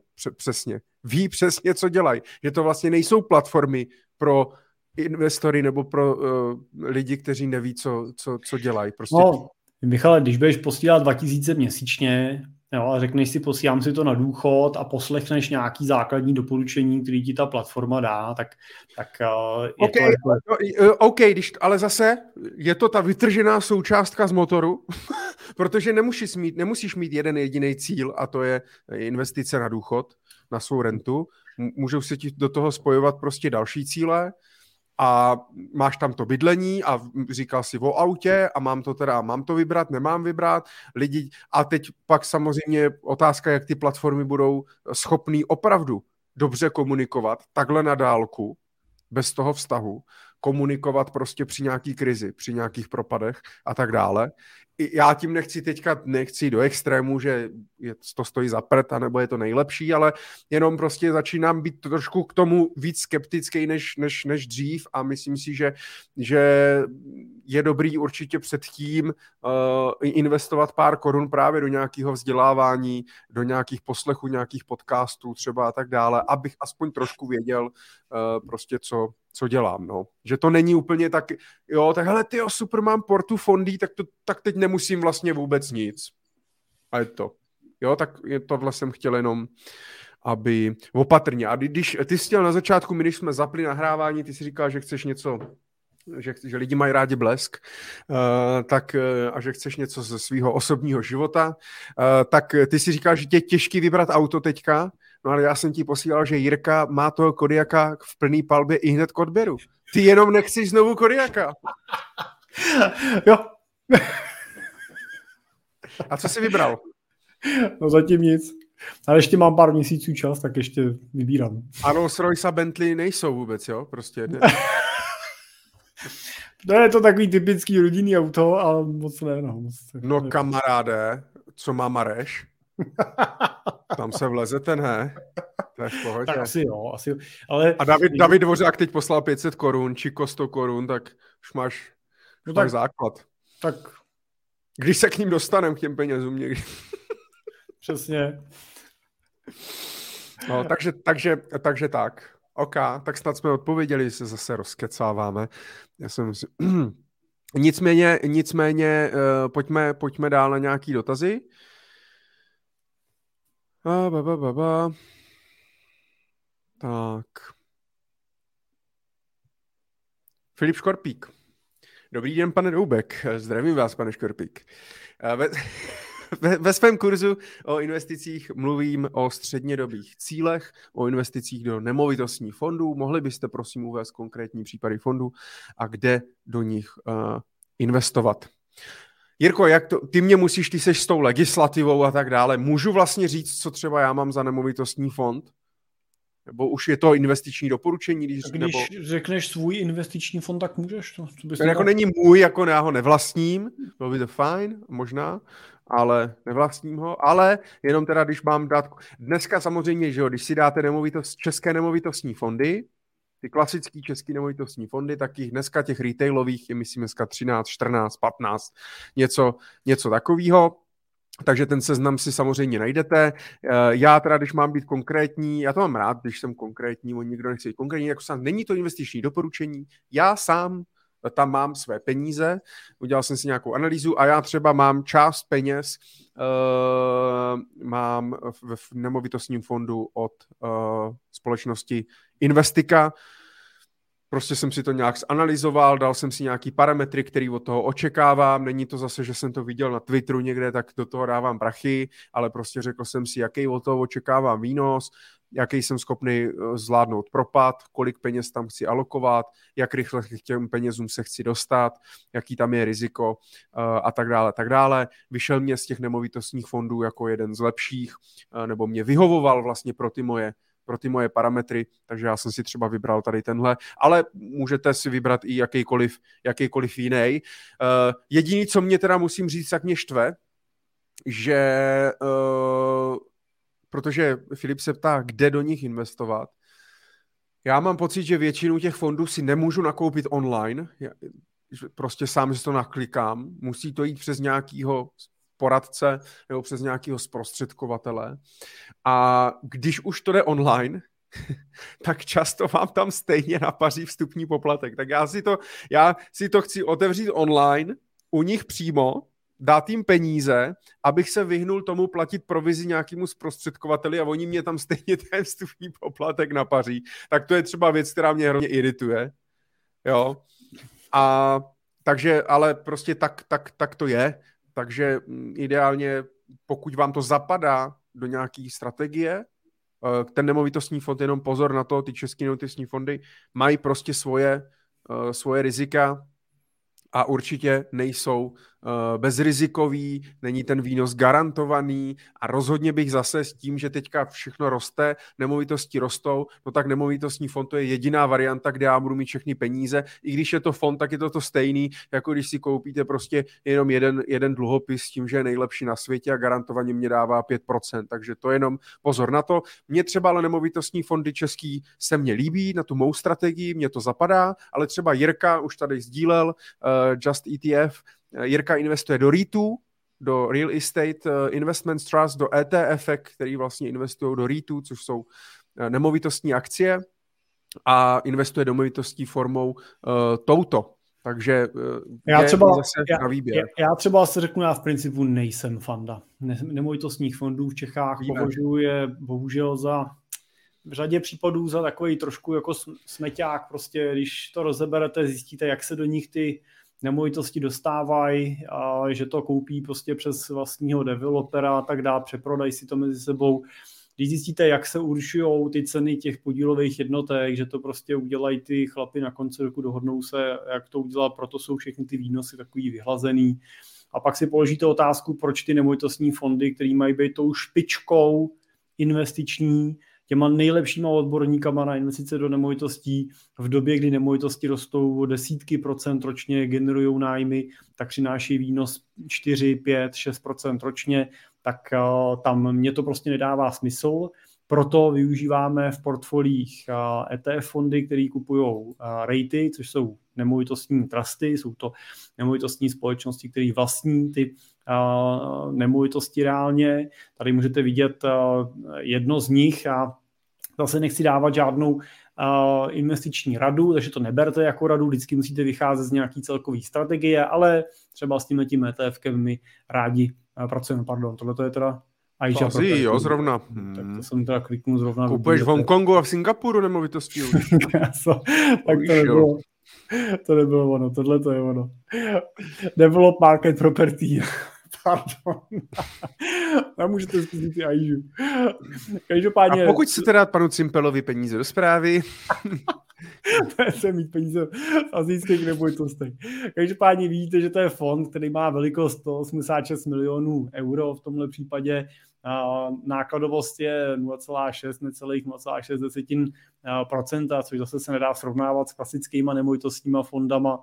Můžete vidět že uh, nese dokonce i výnos, jo, tady na tříletým horizontu 41%, ale zároveň je dobrý vidět, že skutečně reálně kupíruje ty ceny těch nemovitostí tržně. Jo. Znamená, že umí udělat uh, pokles o 17%, o 30%, není to nic jako ne- nestandardního. Uh, je to prostě aktivum, který dlouhodobě patří mezi volatilní aktiva, ale aktiva, které jsou srovnatelné s akciema klasickýma.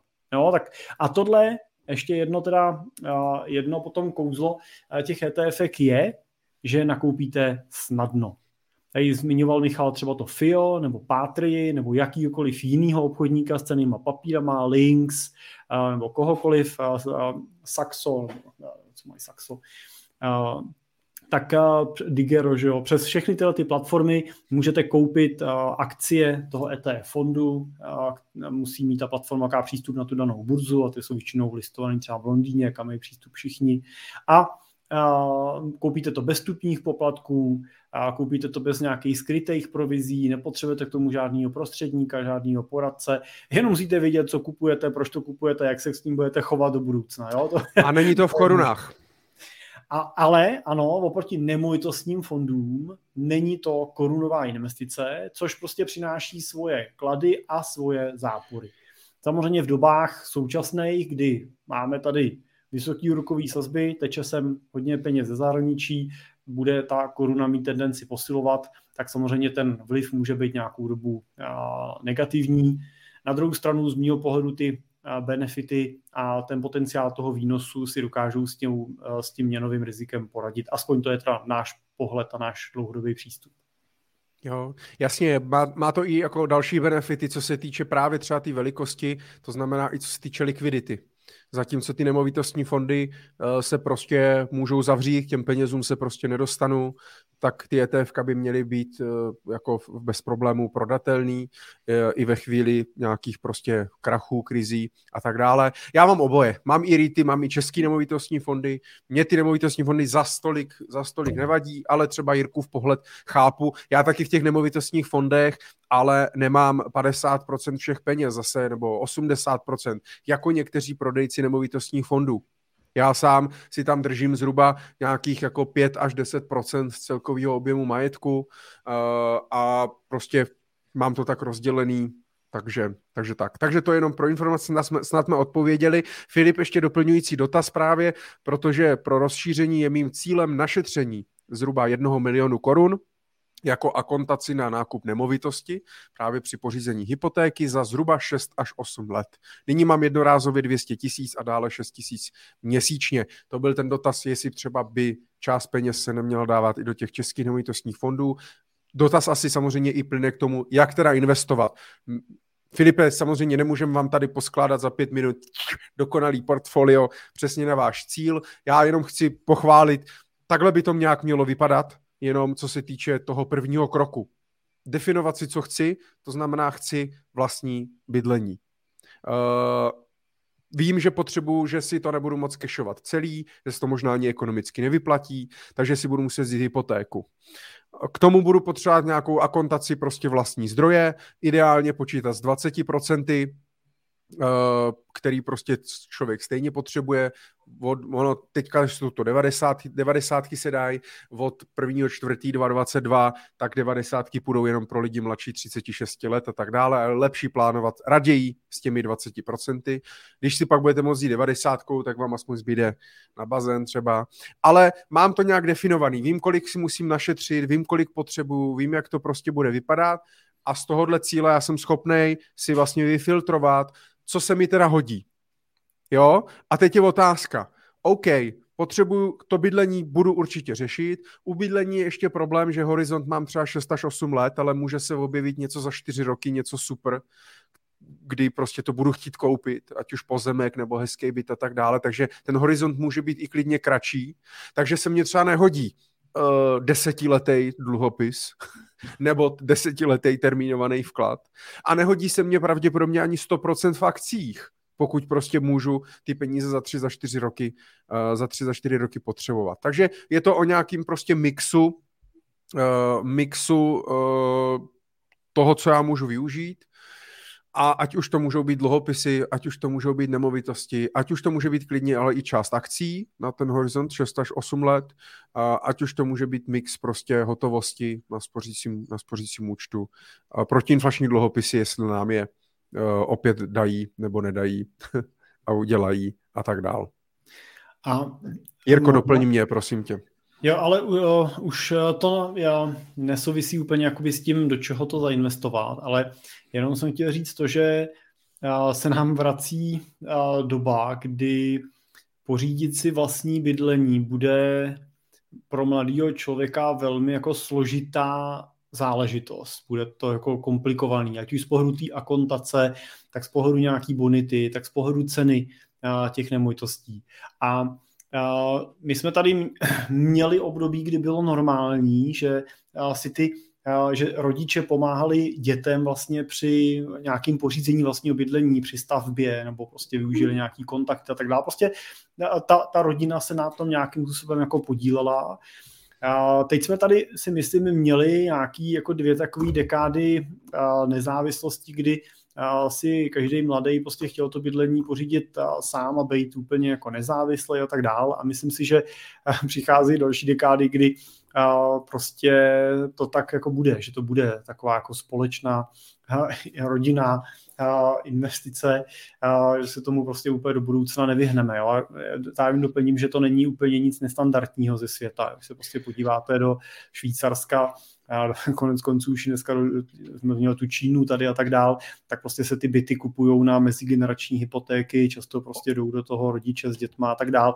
Jenom tím chci říct eh, jednu věc, kterou vidím a to je to, že ze strany klientů, ze strany našich třeba afluentních klientů, tak vidíme, že ta podpora bydlení je pro ten pomoc s tím pořízením toho vlastního bydlení je pro ně jedna z věcí, jedna z mála věcí. Oni jsou většinou dvě, bydlení a studium, do kterých jsou ochotní vlastně investovat peníze i do dospělých dětí. Jinak je snaha samozřejmě nechat ty děti, ať se trošku potlučou a protlučou, ale tohle jsou dvě věci, se kterými se pracuje a jenom tím chci říct to, že si myslím, že není v dnešní době vostuda si nechat pomoct. Já neříkám, jestli to máte nechat celý zaplatit, ale není úplně nezbytně nutný za každou cenu si to prostě vydupat všechno úplně sám. A dívejte se na to i z pohledu toho, já to znám ze strany těch rodičů, když se na to podíváte ze strany toho, že jednoho dne stejně budete dědit ten majetek a je to prostě nějaká jako příležitost eh, si na nějakou malou část třeba, nebo větší část, nevím, toho vašeho budoucího dědictví případně eh, sáhnout jako dřív v době, kdy vám to ještě může pomoct. Jo. Ono to nemusíte úplně, Michale, kvůli tomu odpravit. Jo. Moje zkušenost je taková, že ty rodiče mají uh, většinou eh, jako motivaci těm dětem pomoct a ty děti občas mají jako paličaté snahu si všechno jako prošlápnout sami, no ale pak se hrozně snadno může stát, že když si to blbě spočítáte, tak budete 6-8 let spoříte milion, abyste měli na akontaci na byt za 10 milionů, jenomže ten byt za těch 6-8 let, když budou ty ceny pokračovat nějakým trendu, bude stát 20 milionů. Ale budete koukat, budete říkat, no tak super, tak musím spořit dalších 10 let, abych se dopracoval jo, a nemusíte to dospořit nikdy. Jo takže a někdy jsou i další cesty, další způsoby a není špatný v rámci té rodiny hledat. Hele, je otázka, jestli, jestli potom uh, je teda lepší vlastně investovat do, uh, pro ty děti, jo? nebo pro ty rodiče těm dětem, do, na to bydlení, a, a splnit tím vlastní bydlení, anebo do toho vzdělávání. Jo? Pokud jsem člověk, který si musí vybrat a nemůžu jim koupit i byt v Praze, i Oxford, tak, uh, tak je tak otázka. Tak Oxford, vlastně... Michale. Já bych, jako já jsem taky pro vzdělání, ale je mně jasný, že uh, ten tlak možná té společnosti, těch kamarádů a tak dále, tak uh, i toto může pak, jo, udělat nějaký... Ale, ale já mluvím třeba, ne, nemusí být nutně jenom peníze, jo? kolikrát prostě pomůže... Uh, Stravenky, cokoliv. Stravenky.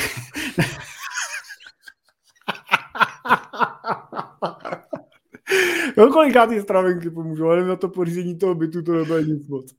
Ale koliká pomůže prostě, že ti někdo píchne u hypotéky, jo, nějaký ručitel, jo, koliká pomůže, že někdo pomůže se zástavou. Prostě, víš, jako těch, těch variant, těch cestiček je celá řada, dá se to řešení hledat pokud je samozřejmě ta chuť na obou dvou stranách. Jo? Vy neovlivníte úplně zásadně tu stranu toho rodiče, ale říkám, z mojí zkušenosti vidím často tu situaci, kdy ty rodiče tu jako snahu mají, rádi by pomohli a ty děti mají jako tu hrdost, ale někdy je to na, na jako, někdy je to zbytečný prostě. Na, seznam, na seznamku si prostě napsat, uh, beru jenom ty, co mají půlku a kontace na, na hypotéku.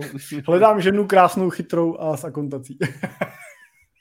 Ale já jsem, já jsem eh, před 14 dnama, tak jsem byl oslovený z deníku N eh, na anketu právě a tam jedna otázka byla, se týkala i toho bydlení, jak si lidi mají teda našetřit a tak dále. Já jsem tam dal teda radu nakonec, já jsem to chtěl já jsem schválně to tam napsal, jo, to jako, uh, aby to nějak to, ale napsal jsem tam, že doporučuji mít dobrý vztahy s rodinou. Právě z toho, přesně z toho titulu. Samozřejmě, když se to takhle vy, zase vytrhne z toho kontextu, což oni udělali, dali to na Instagram a tam mě všichni zjebali za to, že teda debilnější radu nikdy neslyšeli.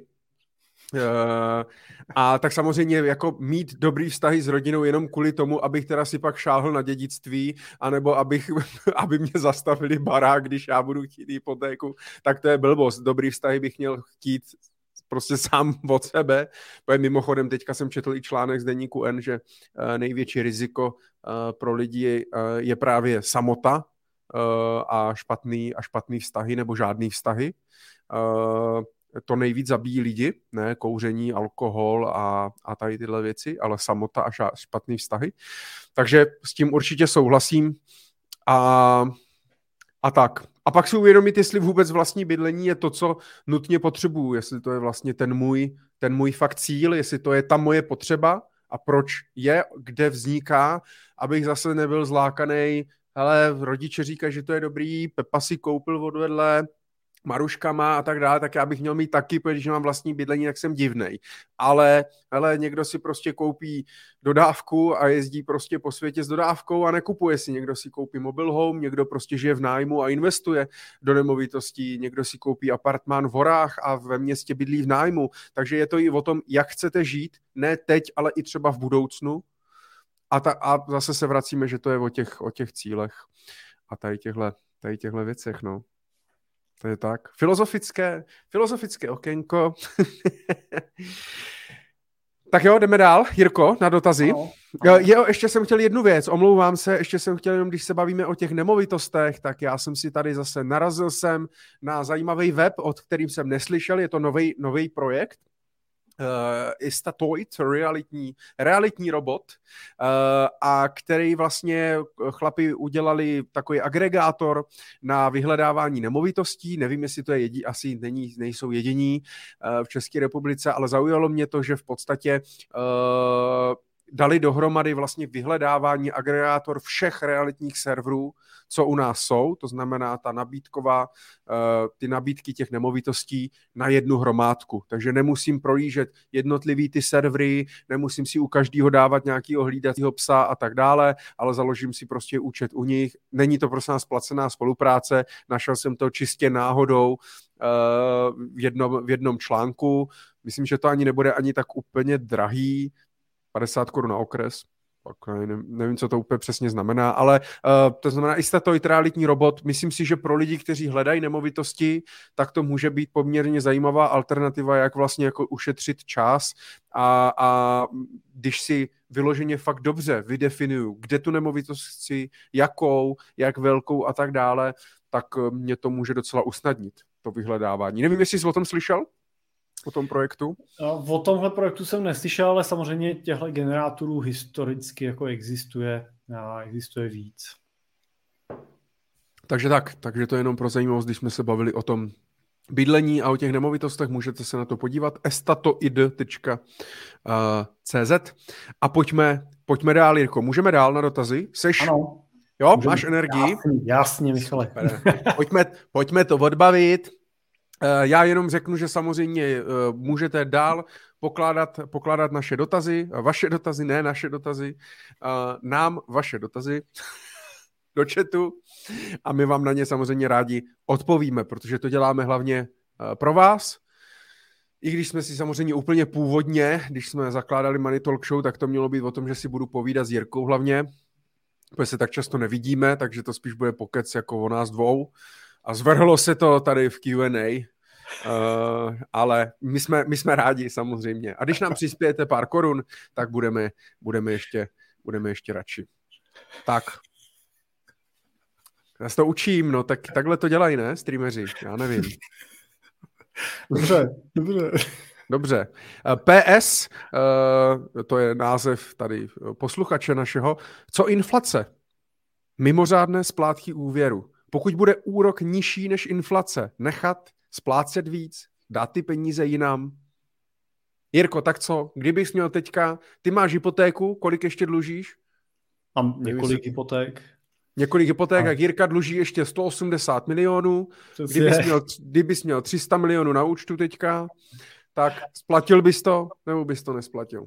Ne, nesplatil bych to. Jako obecně v obdobích vyšší inflace jste králem, pokud jste dlužníkem, protože hodnota vašeho dluhu klesá a vy se můžete smát a mnout si ruce. Samozřejmě pokud by nastala situace, kdy inflace bude, bude korespondovat, nebo kdy ta splátka se vlivem prostě vysokých úrokových sazeb stane pro vás neakceptovatelná, no tak to jste v jiný situaci, ale jinak jako v principu věci. Ten dobrý úvěr, to znamená úvěr na něco, co se vám zhodnocuje, to znamená v tomhle případě platí o nemovitosti třeba, tak a ne, nestrácí to hodnotu, tak je optimální cestou. A pokud mám možnost mít hypotéku za Dneska pořád máme hypotéky, že jo, za ty, co jsme si brali teda třeba v loni, že jo, za ty 2-3%.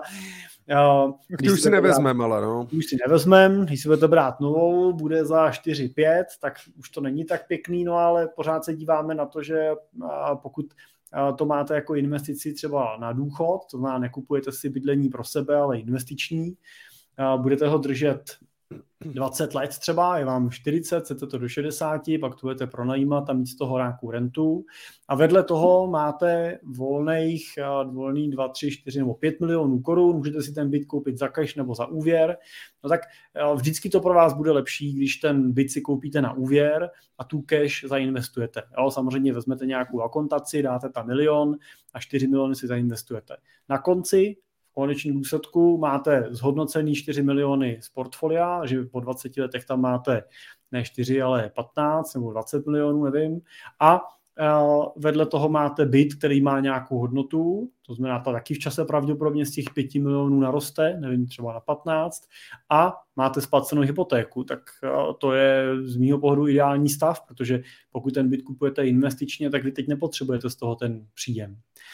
Na druhou stranu doplním, že to je matematika. Pak jsou tady emoce.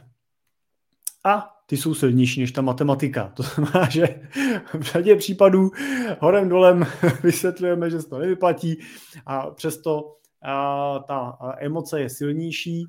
A, v případě třeba mojí manželky dlouho převládala emoce taky, splatit hypotéku, ať nemáme žádný dluh, ale nechala se přesvědčit na to, že tu hypotéku pokryjeme tím, že ty peníze budou ležet teda někde vedle, budou zainvestovaný a když by se všechno pokazilo, tak z nich můžeme tu hypotéku splatit. Tak to třeba prošlo mně, zatím to vypadá, že to že to projde. Takže v, tý, a... takže v té komodě teda čekaj, aby je tam No takhle, v komodě ne, ale v tom portfoliu. Takhle, ještě tam není na celou tu hypotéku, ale, ale máme nastavený nějaký plán, že v horizontu. No a tak vždycky to můžeš prodat, že jo? A jít rodičům, když tak. Ten, jo, když, máš ty no, dobrý, když máš ty no. dobrý vztahy, takže... No, jo, jo. To asi a to ti ještě zbyde. Ty jsi mohl být rentier vlastně ještě, splatíš hypotéku a... Nesmíš mít ale moc sourozenců, kteří jsou třeba rychlejší než ty. No, v návratu těm rodičům. Tak. No. takže... Je to, je, je, to, je to tak, jak to říkáš z ekonomického hlediska, většinou se to nevyplatí uh, a je to spíš vždycky otázka ta psychologická, ta emoční, toho pocitu. Pokud samozřejmě nespíte z toho, zhubli jste nebo přibrali jste prostě a, a máte pupínky z toho a nemůžete chodit do práce a tak dále, tak, to, tak bych se toho splat, tak bych se toho prostě zbavil.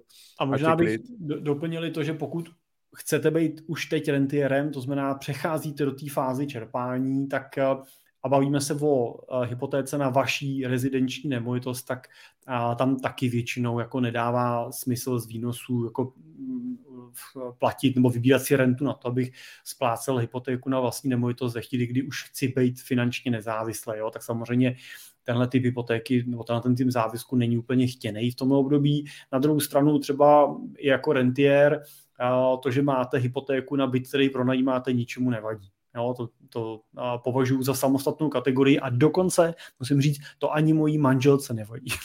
no, že máme hypotéku na byt, který, a, který pronajímáme, tak vlastně to s tím... A, jako... až si mě, a až si mě adoptuješ, tak mě to taky nebude vadit, protože si na to Výborně. šáhnu potom. Výborně. Tak si tady dělám malé bezvýznamné plus. Ding, ding, ding. Filip Škorpík 100 korun. Díky za odpověď a vaši tvorbu, Filipe. Moc děkujeme. Vážíme si, vážíme si toho. Budeme muset eh, jako správní streameři uh, udělat vždycky, když přijde takhle uh, donate, tak uh, nějaký takový to, že že, jo, že se objeví něco, zahraje se znělka, postavíš se, uděláš otočku, třeba piruetu.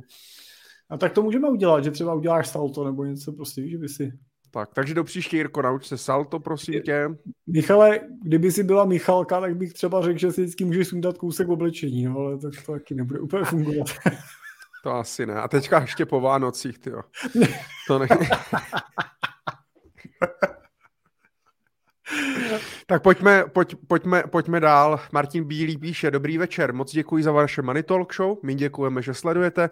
Je to perfektní kombinace příjemného s užitečným, to jsme taky rádi. Uh, mám dotaz, doporučili byste v roce 2022, a jsme tu opět, já jsem na začátku říkal, že nebudeme se bavit o tom, kam investovat v roce 2022, ale chcete to, máte to mít.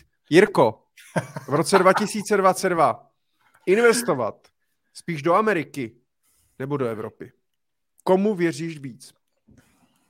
Já si myslím, že odpověď znám, ale tak, tak to řekni. Já si myslím, že i Martin zná, že nás zkouší, ale... Martin zkouší. Já takhle. Investovat byste měli primárně podle nějaký svojí jako strategie. A pokud vaší strategie je globální diverzifikace portfolia, tak je samozřejmě vhodná varianta nepřevažovat jeden z regionů. Tím pádem to ale neznamená, že ty Ameriky máte koupit stejně jako Evropy, protože Amerika má z pohledu tržní kapitalizace, zastoupení řádu 50-60% té globální kapitalizace, tak prostě bude z pohledu akciového akciové části portfolia bude třeba polovina až 60% v amerických akcí a pak ten zbytek můžete rovnoměrně ložit do zbytku světa. To můžete dělat ručně, nebo to můžete jednoduše udělat tím, že koupíte nějaký ETF. Jo, typický zástupce, jako je MSCI World Index, který koupíte před řadu ETF, tak ten vlastně ten develop market rozlišuje právě pro, podle tržní kapitalizace. Máte v něm 17 akcí a přes jednu akci ETF koupíte vlastně celý svět.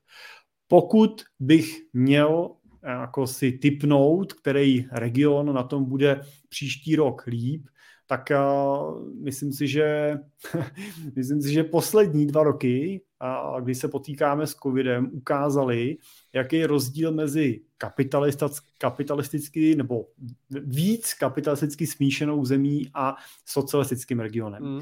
Evropa je primárně sociální a v principu chrání zaměstnance. To znamená, firmy nepropouštějí, sanujou se sanují se firmy, posílají se peníze firmám a doufá se, že je přenesou na ty svoje zaměstnance. A jaký rozdíl je, když máte kapitalisticky smíšenou zemi, která říká, prostě chráníme firmy, firmy pokud potřebujete, vyhazujte. A dobře, my jako stát vnímáme, že za to můžeme nějakýma našima lockdownama, tak těm lidem pošleme přímo nějaký peníze. To řešení americký je, bylo a pravděpodobně i vždycky bude rychlejší a efektivnější. Protože prostě Amerika je jeden trh, Evropa je sice Evropská unie, ale víte všichni, jak jakoby je rozbitá, nebo rozbitá, prostě je to pořád x mentalit a bude nám ještě nějaký generace trvat, než se z nás stane něco víc, než jenom združení teda různých států.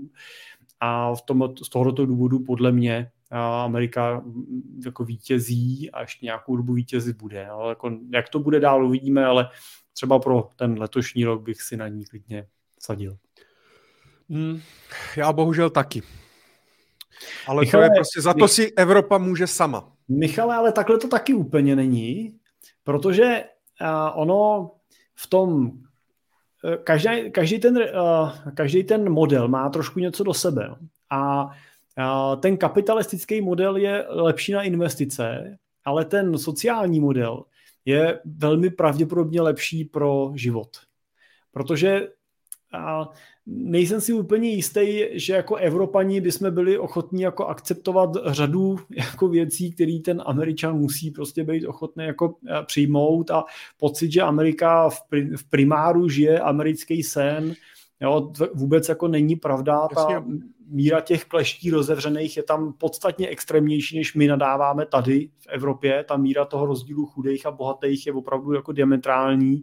Jenom my se díváme na ty bohatý samozřejmě, jo, tady prostě v, v televizi a když se díváš na New York a podobně, prostě jak se díváš na ty, díváš se na ty bohatý, na ty šťastní Američany a nedíváš se na ty... Vlastně a když zajdeš do Nevady, tam někam kam si, do nějakého města, tak tak. To, je, to, je, to je jasný. Mě jenom mrzí, že prostě v té Evropě přijde mně, že prostě není tady tak, nebo nejsou tady takové inovace, není tady přesně tady tolik, to, tolik jako zajímavých značek, že prostě v té Americe jsou takový progresivnější v tomhle, možná se i víc snaží právě kvůli tomu, že nemají tu pohodu, tak, že by jim někdo něco zaplatil určitě, a, určitě. A, a, a, a tak dále. Ale já se nechci pouštět ani do politických nějakých témat a tak dále, takže pokud máme odpovědět, tak spíš US, ale myslím si, že vy máte zastoupení jak Ameriku, tak Evropu ano. v tom portfoliu. Ameriku sice asi nadvažujete, ale máte v obojí. Ano. Jo, ok, ano. tak, tak. Takže já bych tak, jenom tak. řekl, v Americe dobrý investovat, v Evropě dobrý žít. Za mě dobrý, že to řešíme z toho správného regionu, protože investovat si můžete vybrat, kde budete velmi snadno, ten život už je trošku složitější. Jako Já si myslím, že i v České republice je dobře žít. Teďka jak fakt čtu, každý den otevřu nějaký článek, kde někde nějaký tornádo, záplavy, hoří, eh, minus 50, plus 50. A...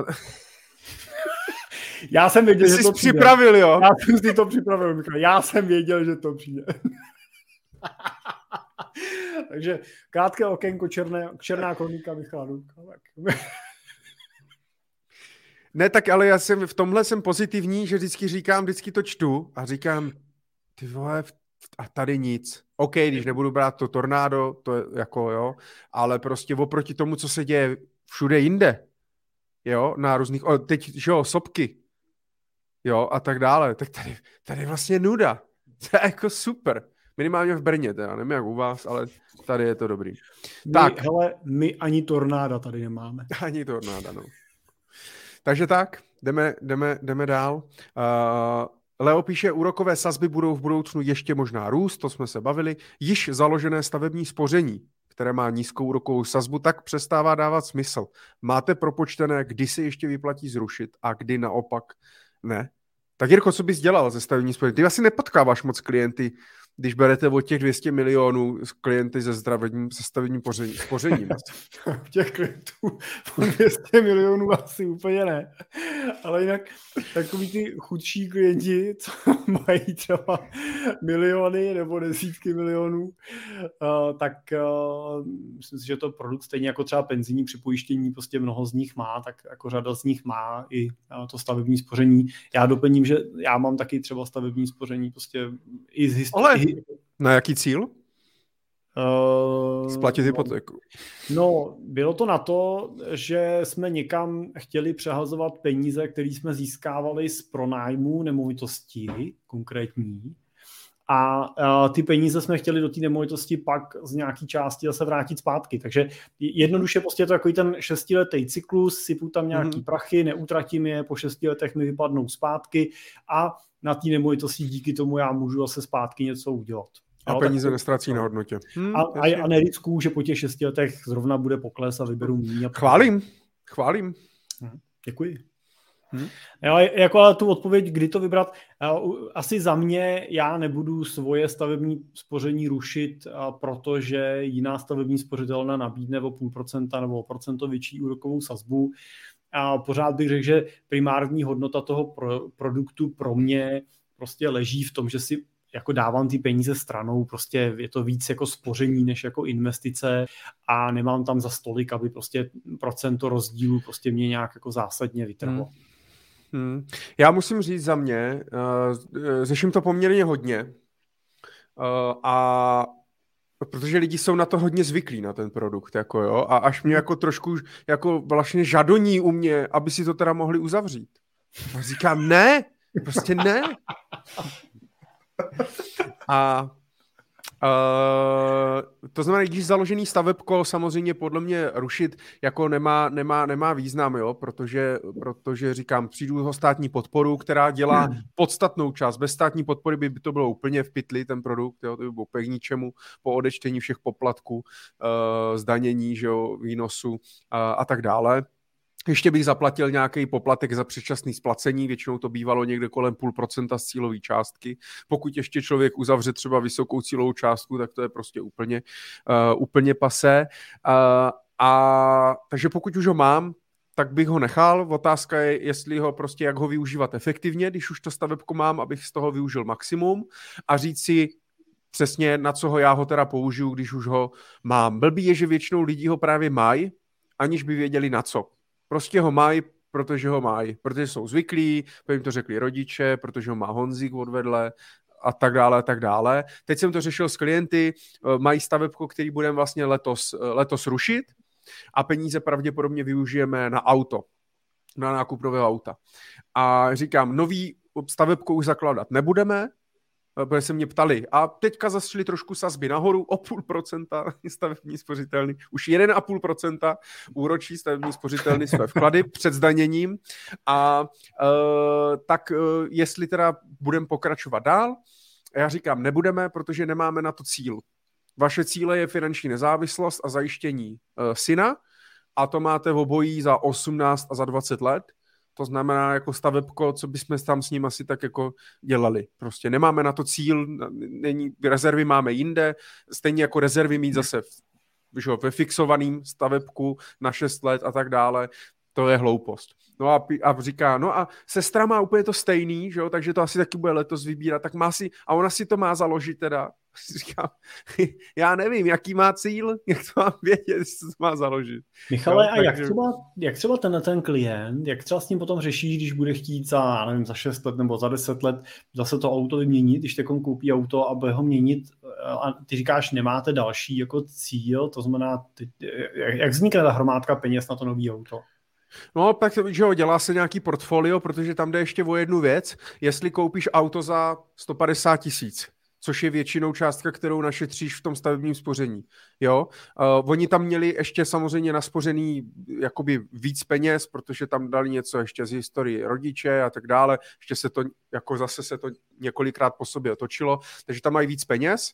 No ale pokud budou chtít auto třeba za 600-700 tisíc, tak jim to stavebko stejně jakoby nepomůže, takže potom se dělá prostě zvlášť nějaký portfolio na ten cíl, anebo se to bere prostě z nějaký té hromady, to záleží, jakou má člověk strategii, jestli prostě má hromádky na jednotlivý cíle, nebo velkou hromadu a z té postupně vlastně bere na ty cíle, jak mu to v tom životě, životě jde. A proto já říkám, já ani nejsem odpůrce stavebka. Dneska to stavebko, když ho koupíš v akci, když ho koupíš v akci se slevou, bez stupního poplatku, ještě ti dají třeba 2000 navíc, navrh nebo něco, tak se dostaneš i na 4% zhodnocení, jo, uh, což je fajn, nepobírám teďka, teďka tu inflaci a tak dále, ale OK, 4% garantovaně spojištěný do 100 000 euro a tak dále, myslím si, že je jakoby docela, docela fajn, ale uh, pokud ten cíl mám větší než třeba těch 150 tisíc, jo, uh, tak prostě, anebo třeba zase naopak může být extrém, že můžu dávat jenom 500 korun měsíčně tak pak vlastně to stavebko, já nedostanu tolik na té státní podpoře a ty poplatky mě to vlastně jako sežere. Jo, že to stavebko by bylo výhodné, tak si myslím, že je potřeba využívat efektivně. Hele, a, a tak dále. Zeptám se, myslím si, že to může být jako i praktický pohled uh, pro posluchače ten, uh, ty si říkal, že ty cíle potom uh, se buď řeší tím, že si uděláš hromádku na ty jednotlivé cíle, nebo že uděláš tu jednu velkou hromadu a počítáš s tím, že to z toho v čase jako vybíráš na další věci. Jaká je ta tvoje teda praxe? Spíš to řešíš tou velkou hromadou, nebo, nebo těma malýma hromádkama na ty jednotlivé cíle? Já hromádkama, no. Na každý ten jednotlivý cíl vytvoříš samostatnou hmm. jako přihrádku. Hm, jo. Super. Jo, mám to tak prostě, abych i si to, i jako, mohl bych přesně, jako jsou kolegové, kteří prostě to mají z té velké hromady, díky tomu třeba můžou být dynamičtější, jo, a, a, a tak dále. Já to prostě mám rád jakoby rozdělený, případně ještě, když, a ono těch cílů většinou není, většinou jsou to třeba dva, tři cíle, eh, které se jako opakují, kdyby těch cílů bylo víc, tak pak bych prostě udělal jenom třeba tři hromádky dlouhodobý cíle, střednědobý cíle, krátkodobý cíle, jo, a v tom dlouhodobém kyblíku nebo portfoliu prostě měl děti, rentu a tak dále, ve střednědobým bydlení auto, v krátkodobým dovolená rekonstrukce třeba. Takže tak. Jo, jo. Super. Tak jdeme dál. Jdeme dál, jdeme dál. Honza Míka. Zdravím tě, Honzo. Ahoj Michale. Chtěl jsem se zeptat na úroveň finanční rezervy. V následujících letech zřejmě budeme žít ve velmi nejistém světě. Uf, černá kronika Honzi Míky. Uh, stojí za to navýšit rezervu? Kam se řítí náš svět? V nejistém světě žijeme už poměrně dost dlouho. Můžeme přijít o své svobody. Jirko, co, navyšoval si, navyšoval si rezervy? Teďka? No, um, jako kroutím hlavou, asi nenavyšoval jsem naše jako soukromí rezervy, ale ví, musím říct, že teda významně jako navyšujeme firmní rezervu. To jsme se bavili, že, minule vlastně, no. Tak jako tam, jako hmm. tý keše jako je teď jako mnohem víc a nejsme nějak jako zásadně nespokojení s tím, že tam ta cash jako je ale v soukromých penězích to nemám a zase je to trošku mě daný tím, že je to taky jako prolnutý prostě dohromady, no, že jak ta firma je moje, že jo, tak jako pořád jako když mám rezervu. A není to... celá tvoje? Celá ne. Na to Cimpel a partneři, pozor.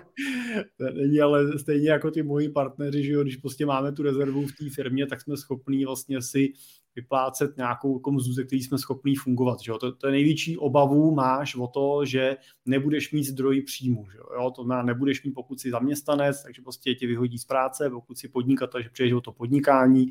Takže jako, je fakt, že ještě blbý, když zaměstnáváš celou rodinu, tak když nebudeš mít na mzdy vlastně pro sebe a pro celou rodinu, tak vlastně nebudeš mít, mít ani kam utíct. Přesně. ani k rodičům vlastně neutečeš. Jaký nebudou mít. No, takže, takže tak. Ale ta otázka je teda od Honzy dobrá. Určitě. Uh, já nechám tebe odpovědět pak na ty rezervy, jo, ale možná bych tomu jenom řekl, že jestli jako mě něco naučili uh, ty naši klienti a musím říct, že i ten můj život, tak je to to, že prostě skutečná jistota, kterou máte, je změna. Prostě jako vy musíte počítat s tím, že věci se můžou změnit a největší vaše životní riziko je, když budete trvat na nějakých jako fixních myšlenkách, na fixních ideích, že prostě doteďka to bylo nějak a od teďka to musí být pořád takhle, a nebo jenom líp, a nebo jenom tímhle tím směrem, který jsem si určil. A to vás prostě, to vám neumožní jako se posunout dál, protože prostě když rostete, tak to bolí prostě, tak to je prostě, jako rostete, roste to, bolí to se říká, jo, a, a vy musíte být ochotný prostě nějakou změnu přijmout, nějakou změnu absorbovat. Tím samozřejmě ne, nemyslím, že máte vystavovat svoji rodinu rizikům a tak dál. Jo, to, jak se na to jako finančně připravit, je jedna věc, ale obecně jsem jenom chtěl říct, že prostě změna v principu ve většině případů není špatná, jo, i když to tak jako na první pohled to vypadá. Jirko, máme tady poptávku, tak... No dobře, tak já teda asi svůj neprodám, ale můžu se zkusit zeptat eh, partnerů, jestli nikdo nebude chtít nějaký peníze po Vánocích na, na slevy, nějaký vánoční. Já děkuju. No a kdyby, ti nějaký, jsme... inve, kdyby nějaký investor chtěl koupit třeba 10-20% firmy, tak eh, jakou vlastně vůbec eh, může být hodnotu 10% tvojí firmy? Počítal jsi to třeba, nebo... No jo, počítal. Eh, chtěl jsem říct, že já jsem to počítal, protože vlastně se to snažím tak jako občas připomínat těm jako společníkům, což jsou zároveň z nějaké části i zaměstnanci nebo spolupracovníci ve firmě, tak jako jim ukazovat, že i ten jejich třeba menší podíl vlastně, který na začátku měl hodnotu, nevím kolik, 80, to ne, no nevím, 20-30 tisíc, prostě něco. Kolik jsou 4%, 4% z 500 tisíc, 20 tisíc, myslím. tak, uh, takže vlastně dneska už má jako uh, hodnotu jako násobně jako vyšší, tak, uh, tak, jako, tak se k tomu vždycky jako vracím. No, ale otázka samozřejmě je, kdybys nabídnul to na trh, tak co pak reálně dostaneš. Hmm. Ale uh, no jinak... my, jsme, my jsme drahí tím, jak máme teď tu cash, tak jsme drahí, to stojí hrozně peníze. Tak, tak a hlavně nepotřebujete, takže neplánujete vydávat ano, dluhopisy. Přesně, přesně, to je druhá otázka. Jo? Když bych jako, já jsem na to, o tom na začátku uvažoval, ale bylo to přesně v té rovině, doplníme nějakou cash prostě, že jo, do, do, dopředu, budeme si moct zaplatit nějaký lidi, tam jakoby nějaká kouha byla naštěstí, teda jsme se rozhodli, že ne, protože vám to vždycky bere nějakou míru svobody, kterou máte. A ve chvíli, kdy tu cash jako máme, tak my v podstatě nemáme problém jako s hotovostí, takže teď jako by to musel být nějaký jako investor a spíš jako strategického typu. Hmm. Tak po Raduna může být třeba, že jo? Může. Investor strategického typu, tak když tak Jiří zavináč cimpel.cz, tam se můžete pobavit víc. 6-0. ne, tak ty máš zrovna telefon veřejný, takže v pohodě, ale abych odpověděl Honzovi, tak já musím říct, že jsem rezervu nenavyšoval ani u sebe, ani u klientů, ale je to tím, že já dlouhodobě držím ty rezervy poměrně, poměrně vysoký. Eh, snažím se držet hodně dost peněz jako likvidních, to znamená hodně peněz, ke kterým se právě rychle dostanu, to už jsme se bavili v otázce těch fixací, eh, termínovaných vkladů na nějakou dobu eh, a tak dále, takže snažím se vždycky dostat k co nejvíc penězům, co, co nejrychleji. A mám taky ty peníze různě jakoby rozdělený, krátkodobý rezervy, střednědobý rezervy, pak peníze na krátkodobý cíle, střednědobý cíle, dlouhodobý cíle, takže taky se snažím mít dost peněz, dost peněz na to, abych ochránil ty svoje dlouhodobé cíle, které jsou třeba pro mě nejprioritnější. Jo, vy třeba renta a zajištění synátora, tak to jsou pro mě dva nejprioritnější cíle a za každou cenu je ochrá- chci ochránit, i kdybych prostě částečně vypadl mi příjem, zdravotní problémy a tak dále. Si mě tam pouští znovu, nebo co?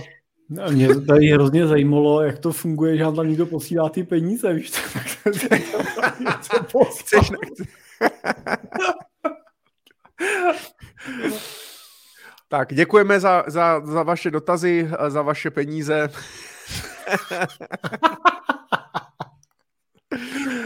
uh, a a my popřemýšlíme samozřejmě, ty peníze by samozřejmě budeme investovat do toho, aby jsme vylepšili naší Money Talk Show. Bavíme se stále o tom, že bychom s Jirkou, ať je to pro nás logisticky složitější, tak já ho se ho snažím pořád přemluvit tomu, aby jsme na Money Talk Show nahrávali ve studiu. Uh, to znamená, aby jsme nebyli takhle na StreamYardu online, uh, přes celou republiku, ale byli, seděli jsme vedle sebe, měli bychom i samozřejmě lepší zvuk a bylo by to takový lepší pro tu komunikaci, uh, ale to stojí peníze, takže děkujeme samozřejmě za příspěvky, budeme šetřit, dáme si je na spořící účet. A až bude dostatečně, tak si uděláme vlastní, vlastní studio. Uh, já jsem chtěl ještě, Jirko, jestli můžu, Jasně. Než se dostaneme k dalším otázkám, tak já, abych tady, protože chci, aby to bylo i edukativní, eh, ten náš pořad, eh, tak jenom jsem chtěl, jenom jsem chtěl takovou věc, zase zajímavost, máme tady určitě, nebo nás poslouchají možná mladí lidé, začínající podnikatele a tak dále. Teďka s tím, jak vlastně že jo, lidi začínají podnikat, rozhodují si, jakou, jestli jít do paušální daně nebo do takový, podávají daňový přiznání, řeší, jak ušetřit, jak optimalizovat a tak dále, tak eh, jsem našel, eh, tak jsem našel zajímavou stránku miniakademie.cz, eh, což přináší i doklad, což je jako fakturační fakturační systém a účetní systém.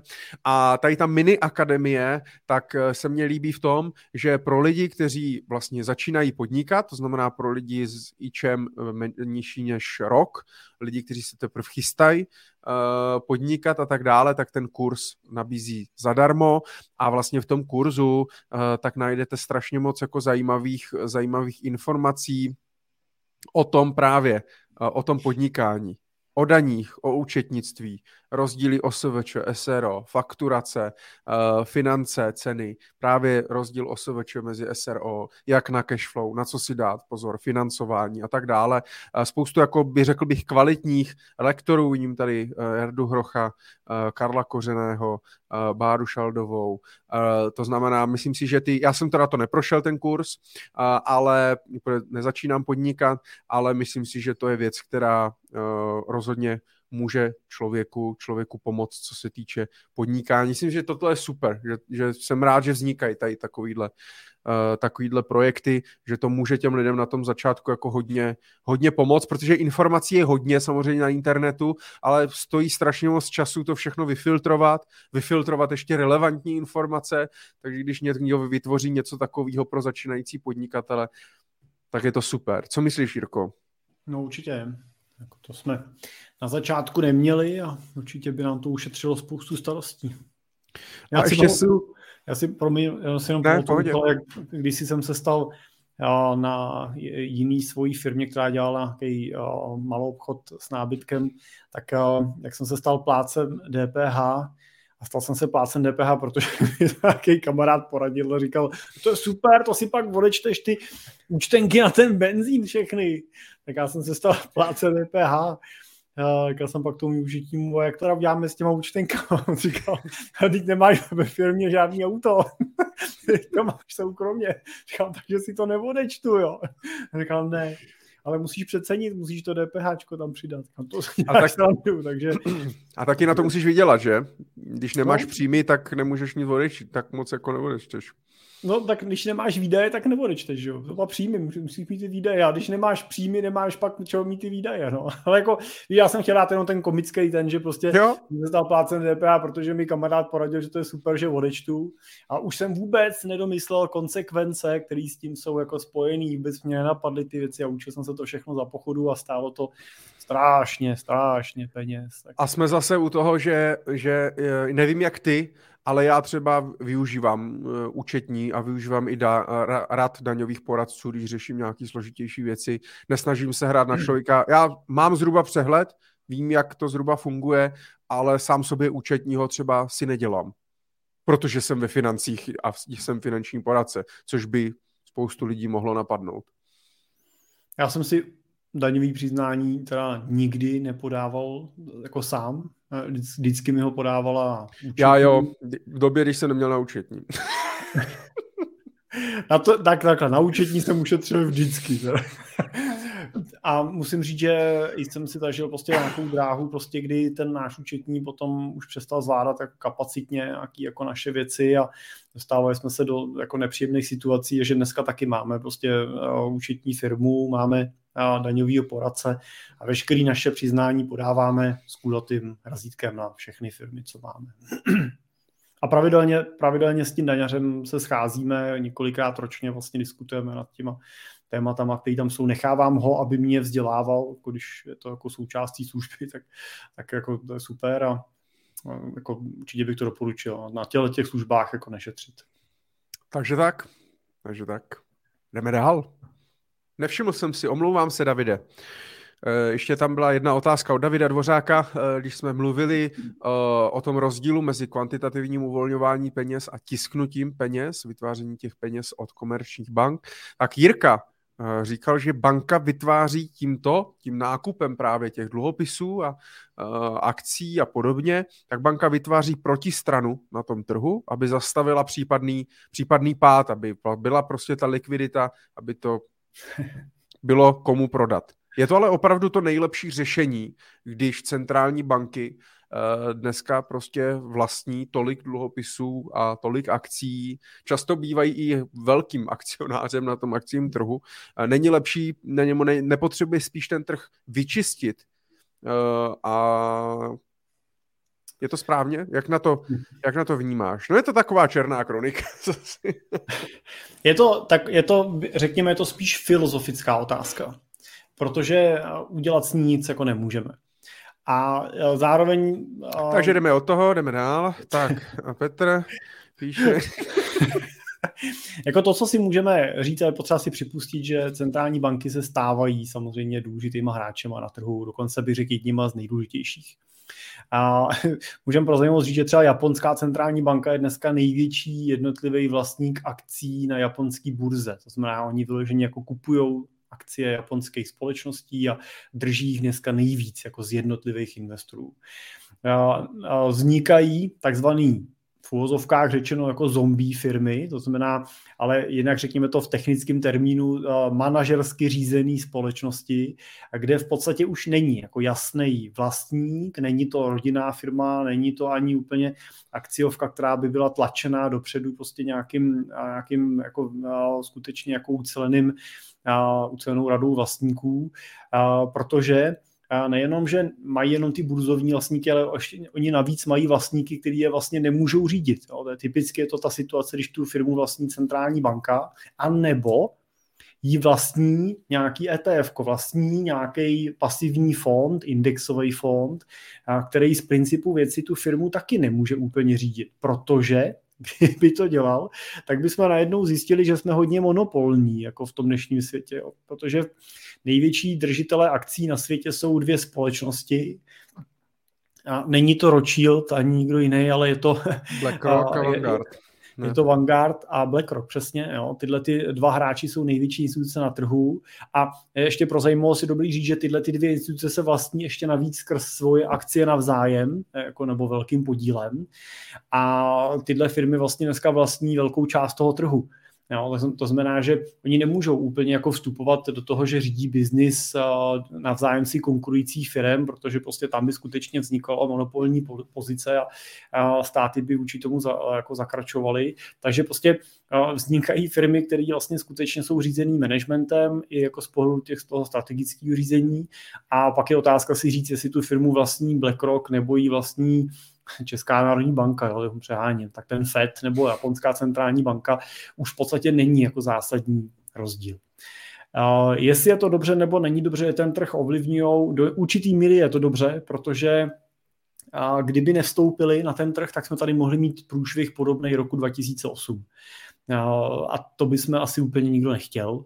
No, takže uh, ta jejich role a jejich reakce prostě přišla, přišla rychle a do budoucna ta reakce bude přicházet ještě rychleji, to se musíme spolehnout. To, že... A nepřijde, a ne, ne, není to, protože často se ozývá, je to nějaký jenom oddalování problémů a až to jednou prostě už to nevydržíme nebo už to nebude moc pomoct, tak to bude mnohem horší než v tom roce 2000, 2008. No jenom, že oni mají... Ale je to blbý, měli, měli, možná, měli to možná pročistit prostě mnohem dřív, no. Teď, teď se prostě podle mě toho i ten FED je vidět, jak se to hrozně bojí, jak prostě dávají si pozor na každý slovíčko, aby prostě ten akciový trh nespadl o 50% dolů, jen to fikne. A, je, a to jako, no. je to tak, a co to asi znamená do budoucna? Já si myslím, že to znamená, že ten jako trh a ten výnos může být takový jako trošku placatější, než jsme ho třeba měli do teďka, ale zase případné vlny nebudou tak jako dramatický. No. Ale musíme si uvědomit, že za tím trhem jako stojí firmy a za těma firmama stojí příběhy. A ty firmy, a řada z těch firm je dneska už jako gigantická do takové míry, že ten jejich jako pád by byl jako fatální do takového důsledku, který si nedokážeme úplně představit i v konceptu nějaký celkový provázanosti vlastně té ekonomiky. Uh, jako je, to, je to těžký, chápu, chápu tu otázku, na druhou stranu nepodléhejte, nepodléhejte konspiračním teoriím, ty, ty věci se nenaplní prostě. Jo, ne, nepodléhejte konspiračním teoriím typu typu prostě zlato bude jediná jistota do budoucna, všechno tady padne a až to padne, tak vy ho strašně úžasně prodáte a koupíte za to všechno ostatní, co bude strašně levný. Tohle je prostě jako dobrý, jako určitě existuje nějaká procentuální pravděpodobnost, že něco takového nastane, ale to mám pocit, že už bych si šel radši sadit tu sportku nebo vašeho do kasína. Jo. Takže nenechte se nachytat, jako na tohle se staví různý příběhy, ale oni ty centrální bankéři nejsou jako hloupí. Jo. Jsou to většinou uh, elity toho finančního světa a navíc jsou jako položi, podpořený finančně, protože jejich jako jejich bilanc, bilanční suma je neomezená, že jo? oni můžou prostě tisknout a, a nakupovat jak chtějí, Může to samozřejmě ovlivnit inflaci, jako konec konců to vidíme teď, že to, že prostě to má nějaký dopad do té inflace a že to je zase trošku limituje. Ale musíme s tím prostě, podle mě se s tím jako investoři musíme naučit počítat a musíme se s tím naučit žít. A to, co říká Michal, ty centrální banky jsou opatrný a to, co říkají právě proto, že dneska ten trend udávají. Takže pokud dneska něco byste jako investoři měli sledovat, tak jsou to právě centrální bankéři a primárně FED nebo třeba ECB. Dneska teda s těmi tématy mi jdeš na ruku. Já bych jenom chtěl uh, jednou podotknout, nebo jednu věc podotknout, i když člověk má strach z krize, a, a já vlastně svým způsobem jako taky vnitřně někde mám strach, že nechci, aby se to, a, a ne ani tak, že prostě bude propad nějaký na akciových trzích, ale aby se to nepřililo uh, do té krize velký, opravdu, že se zvýší nezaměstnanost, že fakt bude problém, tak jak třeba ve 30. letech 20. století. Tam byl fakt, to byl fakt problém. Lidi čekali fronty na jídlo, nebyla práce, to byl fakt problém. A nedej bože prostě strach samozřejmě teďka z toho vola tam eh, z té Moskvy a tak dále, aby se to nevyhrotilo prostě opravdu v nějaký jako celosvětový jako válečný problém a podobně, uh, což je pro mě pořád nepochopitelný, tady ty mocenský, mocenský boje. Ale pořád, i když se člověk bojí nějaký krize, nějakých problémů, pořád si myslím, že to není důvod pro to jako držet cash, nebo držet hotovost a mít tu schovanou pod polštářem, prostě je potřeba nakupovat aktiva. Jo? A je potřeba mít peníze prostě v těch aktivech, být zainvestovaný. Ať už v těch firmách, nebo v nemovitostech, v pozemcích prostě. Jo? Vlastnit nějaký, vlastnit nějaký věci. No a když jsme u toho, jdeš, jdeš mě krásně do rány, protože já jsem chtěl, já jsem chtěl nazdílet super video, uh, od Marka Chlípka od Daga, uh, kterýho poměrně dlouho, dlouho sleduju. Uh, nenechte se zmást, že má v ruce zrovna tampony, já jsem to schválně takhle uh, pauznul přesně tady na téhle části. Uh, Marek, Marek je uh, známý prepper, Eh, youtuber, který má survival shop a tak dále a vykládá jako o strašně jako zajímavých vlastně věcech, o kterých mě nikdy nenapadlo přemýšlet. Eh, a pokud vás tady ty témata třeba baví, eh, tak doporučuji doporučuji ho sledovat, ale právě před dvouma měsícema tak vydal právě video top 20 věcí, které v krizi nahradí peníze, protože jsem si říkal, to je přesně jak říkal, to ty prodejci toho zlata a prodejci bitcoinů a já nevím, prodejci všeho, všeho možného. A právě ukazoval 20 věcí, které jsou jako zajímavé. Ano, byly, byl, bylo tam i třeba zlato, ale on doporučoval spíš prstínky, anebo zlatý šperky, anebo nějaký zlatý prostě jakoby úlomky, něco, co jde jednoduše potom směnit právě třeba za čtvrtku chleba nebo prostě za něco a tak dále, ale spíš tam prostě byly věci jako léky a ty koncepce právě uh, tampony, uh, sirky uh, a, a, a tak dále řekl bych, že poměrně jako zajímavý, zajímavý, eh, zajímavý video, pokud se člověk fakt chce teda připravit na nějakou, na nějakou krizi. Ku podivu eh, tam rozebíral i třeba náboje, kdy říkal, že vlastně třeba při válečném konfliktu tak náboje jsou k ničemu, protože jich je za prvý všude plnej, eh, plnej pytel, náboje jsou prostě všude a dají se poměrně snadno sehnat, když je, když je, když je prostě válečný konflikt a mnohem lepší jsou právě třeba cigarety, uh, zápalky, uh, nějaký léky a tady, tyhle, a tady tyhle věci. Tak celkem zajímavý. Celkem zajímavý video. Já koupil domů pár krabic tamponů, jo, kdyby náhodou. jo, ale on jako o tom mluví hrozně, hrozně rozumně, že to právě jako, že eh, Dago právě není jako úplně jako Magor, jo, nějaký prostě extremista a tak dále, ale opravdu ty témata prostě řeší fakt jako s rozumem a, a to se mně hrozně, hrozně líbí. Tak jenom kdyby někdo vyloženě opravdu jako chtěl se teda fakt připravit na tu krizi, uh, tak tady je návod, co si, co si doma připravit. A když jsi mluvil ještě o tom zlatu, tak já musím teda říct, že uh, bych chtěl doporučit, když jsme tady doporučovali knížky, tak bych i chtěl doporučit knížku ku podivu uh, Ako na zlato od Juraje Karpiše. Je i v češtině vydaná, jak, jak na zlato. A musím říct, že mě Juraj, nevím, jestli znáš Juraje? Juraj eh, Karpiš, slovenský nevím, ekonom. Mám pocit, že, mám pocit, že jsem jí čet, ale... Uh, on nevím. právě vydal i knížku Zlé peníze, dobrý život. Myslím, že se tak se jmenuje. A, nebo Zlé peníze. A průvodce uh, finanční krizou. To, to jsem nečet, ale objednal jsem si e-book právě jak na zlato, mě zajímá, jak, zajímalo, jak o tom mluví. A hrozně se mně líbilo, trošku jsem se bál, že to bude taková zase ta, jo, a zlato nejlepší právě a jedině zlato a tak dále. A myslím si, že po dlouhé době jako velmi rozumný text na, to, na ten pohled vlastně, jak vnímat to zlato jak, jak se vlastně na něho dívat, jakým způsobem ho koupit, proč ho kupovat a tak dále. On tam i právě jako popisoval, že eh, je právě problém, že lidi na tom zlatu chtějí jako hrozně vydělat, že to vidí jako nějaký nástroj, na kterým můžou prostě rychle vydělat a on říkal, to je ta největší chyba prostě, jo. To je, když kupuju prostě zlato jenom na tom, že na tom chci prostě rychle, rychle vydělat. A zmiňoval tam, kdy kupuje právě třeba, on má i investiční zlato, formou ETF a tak dále, a, a má i jako fyzický zlato. A obě dvě, obě dvě ty varianty nákupu toho zlata má úplně vlastně z jiných důvodů. Jo, takže pokud někdo chce něco si přečíst o zlatě, tak, tak můžu doporučit knížku Jak na zlato od Jure, uh, Jure Karpiše. Tak to jsem chtěl, jsem se chtěl podělit, jsem se tady nachystal. Takže top 20 věcí, které v krizi nahradí peníze.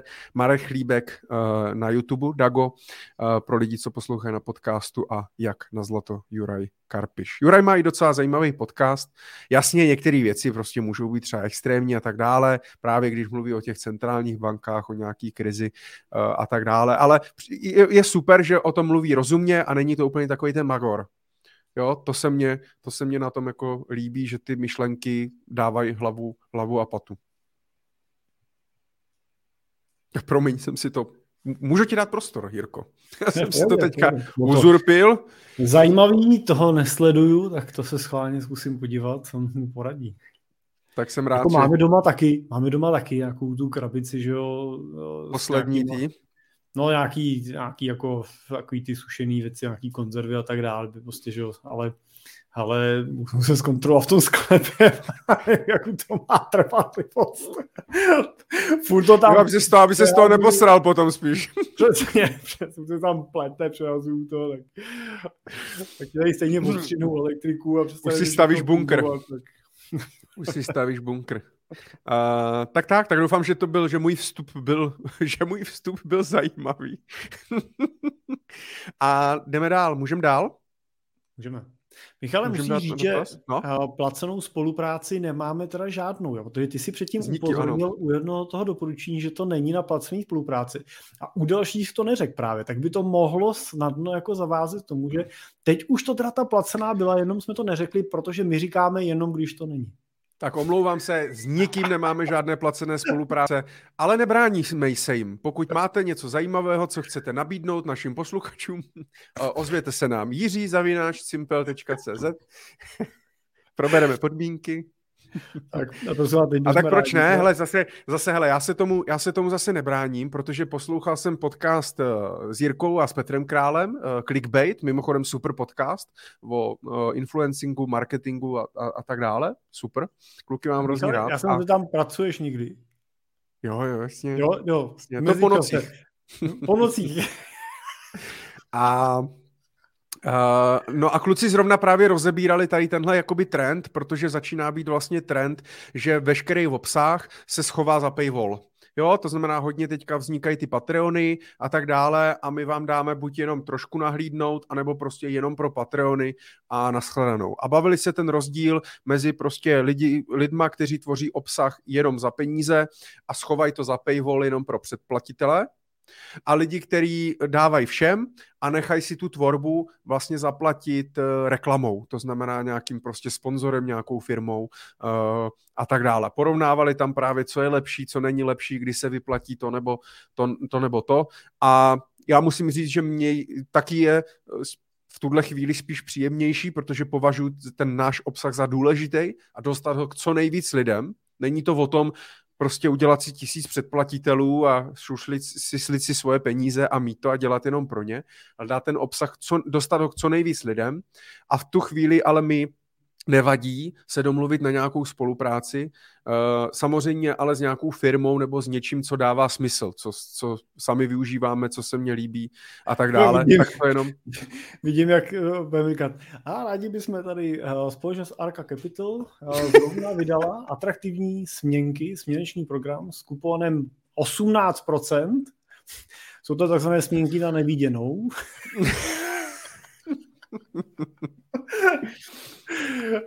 Děkujeme Arce za sponsoring našeho pořadu. Toto byl, takže poslední, tak. toto byl poslední díl. takže tak, takže nejenom jsem chtěl říct, že se nevráníme samozřejmě spolupráci, pokud nás někdo poslouchá z ČNB, tak a chtěli by jako nám zaplatit třeba naši show. Nebo ministerstvo financí taky se snaží furt tu gramotnost. Budeme na ně hodný, budeme chválit, tak to by bylo dobrý.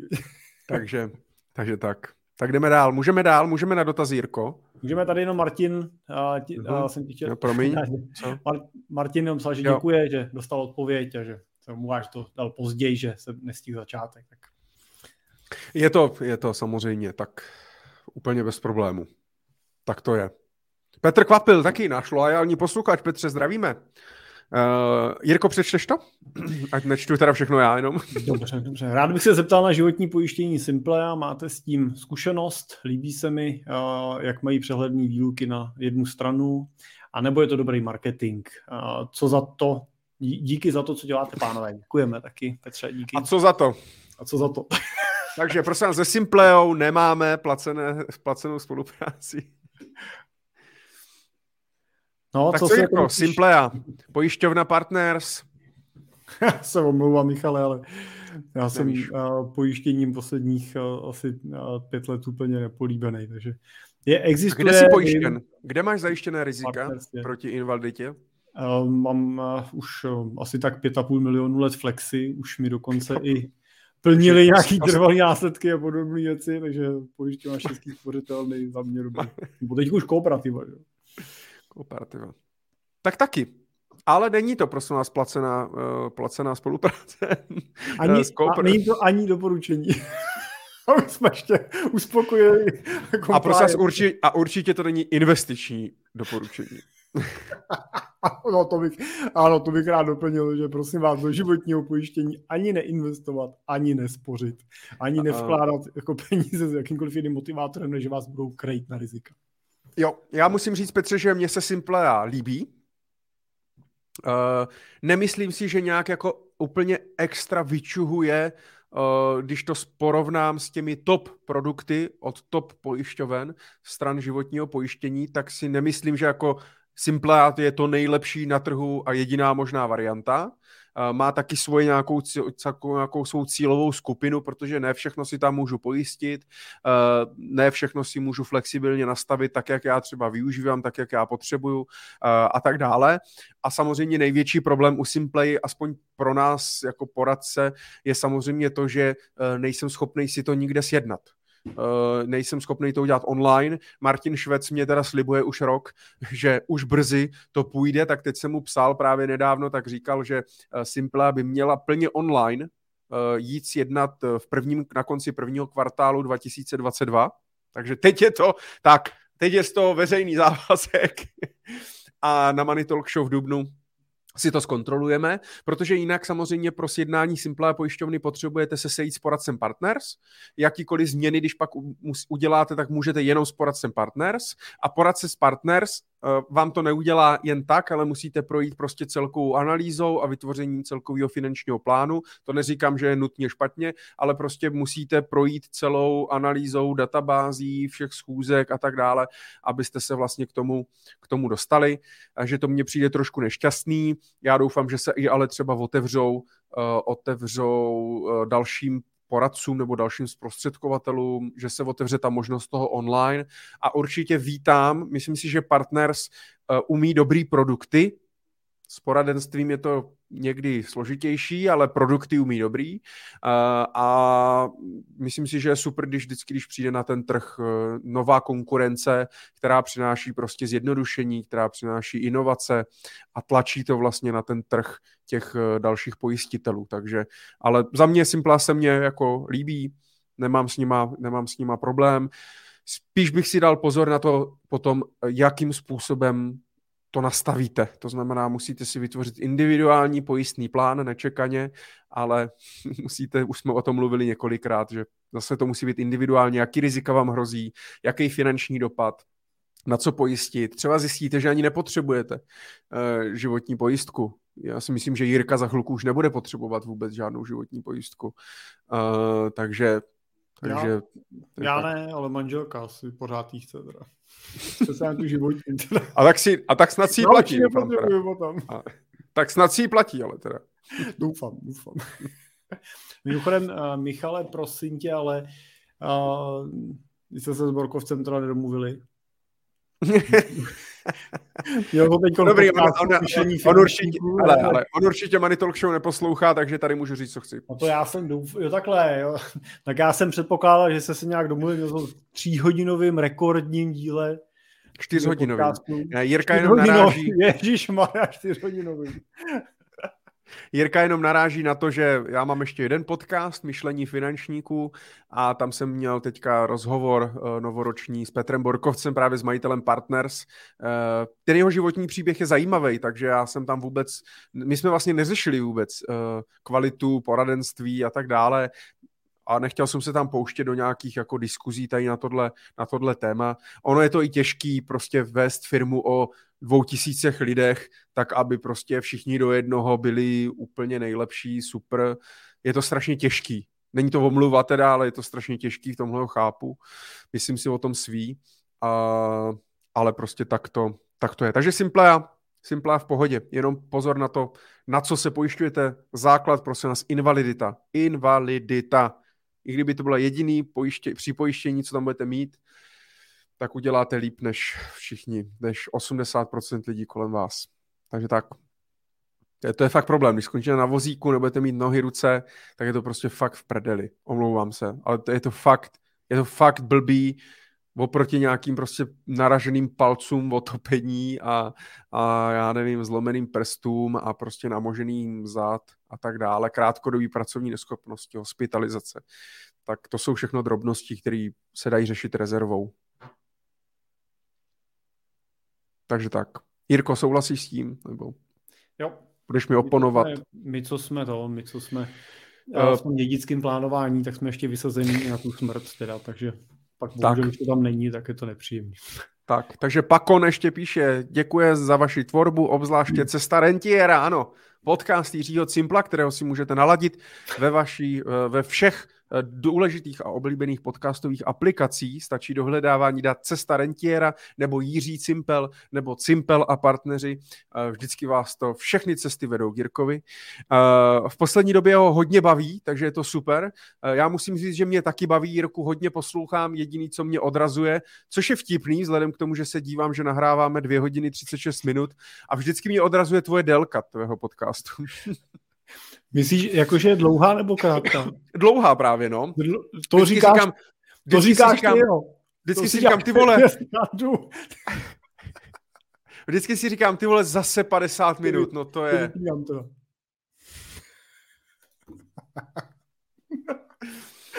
A... Jako, ty, co si natočil čtyř, čtyřhodinový podcast, to já si musím vzít dovolenou, abych šel s rodinou do Chorvatska, abych si to mohl poslechnout.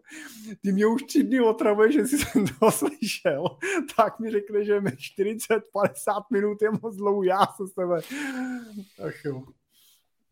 Já to zase porovnávám s mým podcastem, kde ve finance prakticky naopak se snažím být praktický, takže většinou se snažím vlízt do 20 minut. Právě tak, tak Líbí by se mě, ale myslím, musím říct, ale když ti můžu dát jako zpětnou vazbu, jo, tak musím, musím jakoby říct, že úplně bohatě bys jako všechny ty informace vydestiloval do 25-20 minut, že si myslím, že hodně v těch 40 minutách, ale je vidět, že si prostě chceš s náma povídat, jako jo, s těma posluchačema, že to bereš tako, jako takovou terapii vlastně i. Je to přesně, jak říkáš, no. Je to přesně, jak říkáš. Vzhledem tomu, že to dělá člověk pořád jako ve svém volném čase. Samozřejmě my tím děláme nějakou propagaci firmní a tak dále, ale jako dá se to dělat i jinak. Tak vlastně to chci dělat tak, aby mě to bavilo. a já vlastně sám se učím tím, že se na ty díly připravuju, tím, že vlastně ty věci říkám, sdílím, že jo, tak nejvíce naučíš tím, že někoho něco učíš. No a já jsem ten, já jsem ten typ, a kdo se se mnou někdy bavil, tak ví, že já jsem ten typ, co a prostě tu informaci rád řekne jako košatě kolem s milionem s příběhem. Příkladů, jo, příběhem nějakým. A někdy prostě, jak říkáš, prostě by se to dalo zdrcnout prostě do deseti minut, ale já prostě nejsem úplně ten, ten typ, jako, a musím říct, že i teda sem jako k nám přichází tenhle ta kategorie klientů, která prostě si vlastně ráda jako povídá a, a, a ráda jako sdílí ty příběhy a já je rád poslouchám a rád s nimi sdílím zase moje příběhy. E, samozřejmě spousta klientů, který tohle nevyhovuje, protože přichází s tím, jako, když to jako řeknu, tím cak, cak prostě, jo, teď tohle, teď tohle a jsme za 10 minut hotoví, tak, tak já tohle úplně takhle úplně neumím. No. Ale lidem se to líbí, takže, takže pokračuj v tvý tvorbě, děkujeme, děkujeme za ní. Uh, Mirek píše, uh, přeji pěkný večer Michale, na našem pod... sám, no? Víš, že můžeš ten podcast si poslechnout na dvakrát? Že můžeš jako v já vím, že si ho můžu poslouchat. Já to jsem se chtěl zeptat, víš, že nemusíš to slyšet v jednom tahu prostě. Jo. A můžu si ho pustit zrychleně, já vím. Ale... Ty to můžeš taky. ale to jsem, to, jsem, to jsem poslouchal podcast teďka Martin Veselovský na YouTube vlastně udělal tu novou show, nevím, jestli jsi všiml. Ne, Martin ne. Veselovský z DVTV, tak začal jezdit Mercedesem, tím novým. Ano, tak to, jo, tu, co, ano, tak tuhle jsem si všiml. A, a bylo to super, tam někdo, zrovna on měl rozhovor uh, se Žufánkem. Jo. A jeli tím autem a bavili se o tom chlastu a dole právě někdo v komentáři napsal, že ob, ob, omylem to překlikl na rychlost 0,5 a že právě s tou informací, jak jedou v autě a baví se o chlastu, tak to bylo docela zajímavý, protože právě zněli jako, že zkus si pustit rozhovor s Martina Veselovský se Žufánkem na 0,5 na rychlost. 0,5, dobře. Docela se pobavíš. Takže tak. Jinak Miroslav P. píše přeji pěkný večer. Na vašem podcastu postupně poslouchám všechny vaše live show. Děkujeme, všechna čest. Zrovna jsem šel doposlouchávat epizodu 4, ale dneska vzpomněl si, že jsme live, takže je tu. Mirku, tak pokud ještě tady jsi, tak eh, děkujeme moc eh, a dej si chvilku pauzu, protože je to přece jenom čtvrtá, tak to ještě čeká pět epizod, tak to je takových 15 hodin poslechu.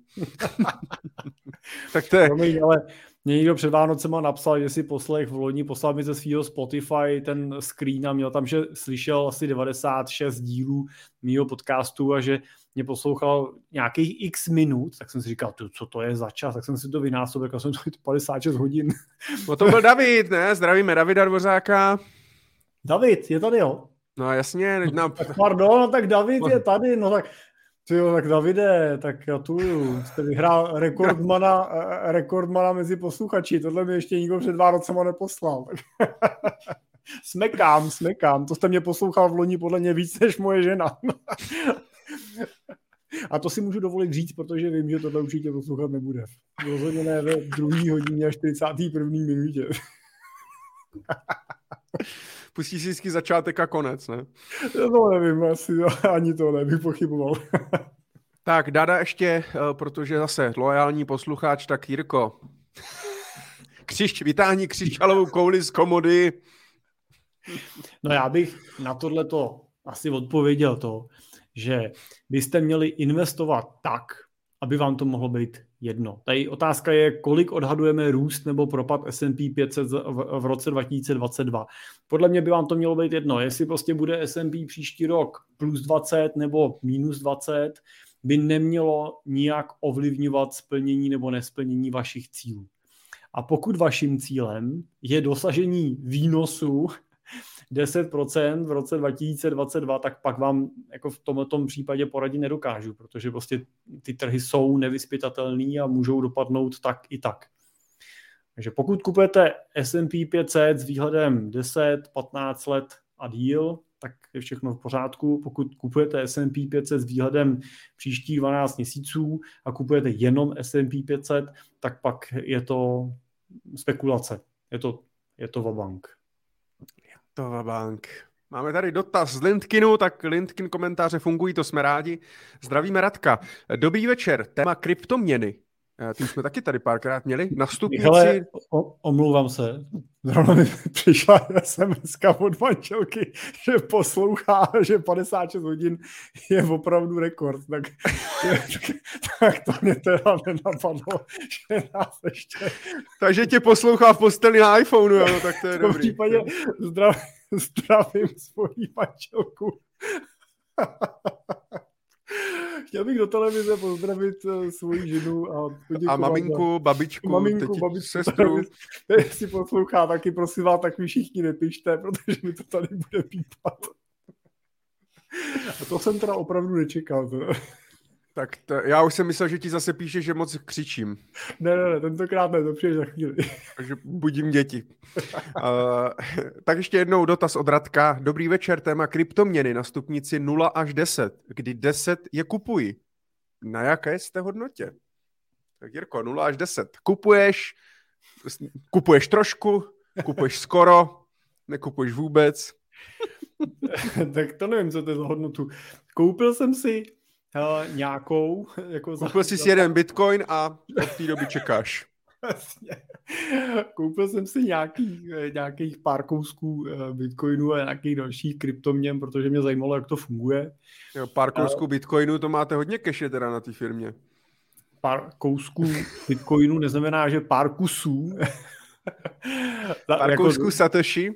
Koupil jsem si prostě za, za nějakých pár tisíc. Uh, něco jsem přivedl malýmu, už jsem o tom mluvil, že to používám prostě jako edukaci. Přijde mi to super, protože občas přijde s tím, že tati, to se nám to padá, teď nám to vyrostlo a vždycky říkám, co s tím budeme dělat, Maxi, tak to prodáme.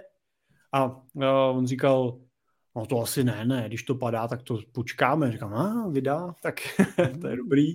Takže na to já to používám, ale jakože bych do toho nějak zásadně investoval, to ne. Takže nevím, kde jsem na té stupnici. Co ty, Michal? já nevím, já kupuju. Já jsem 10. No tak. Já jsem 10. Musím si teďka ještě převést, ještě si musím směnit uh, koruny na eura a poslat si je na burzu. A Michale, v tom případě je otázka, pořád ještě musíš pracovat?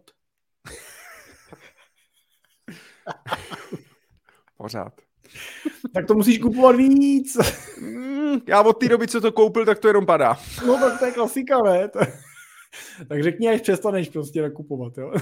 Ale, ale já, tak, hele, já od té doby, co studuju Bitcoin, tak uh, si už tady zařizuju, zařizuju uh, bezpečnostní schránku v, v podzemním trezoru, kam si uložím svůj sít a zlatou cihličku a tampony a, a budu se chystat.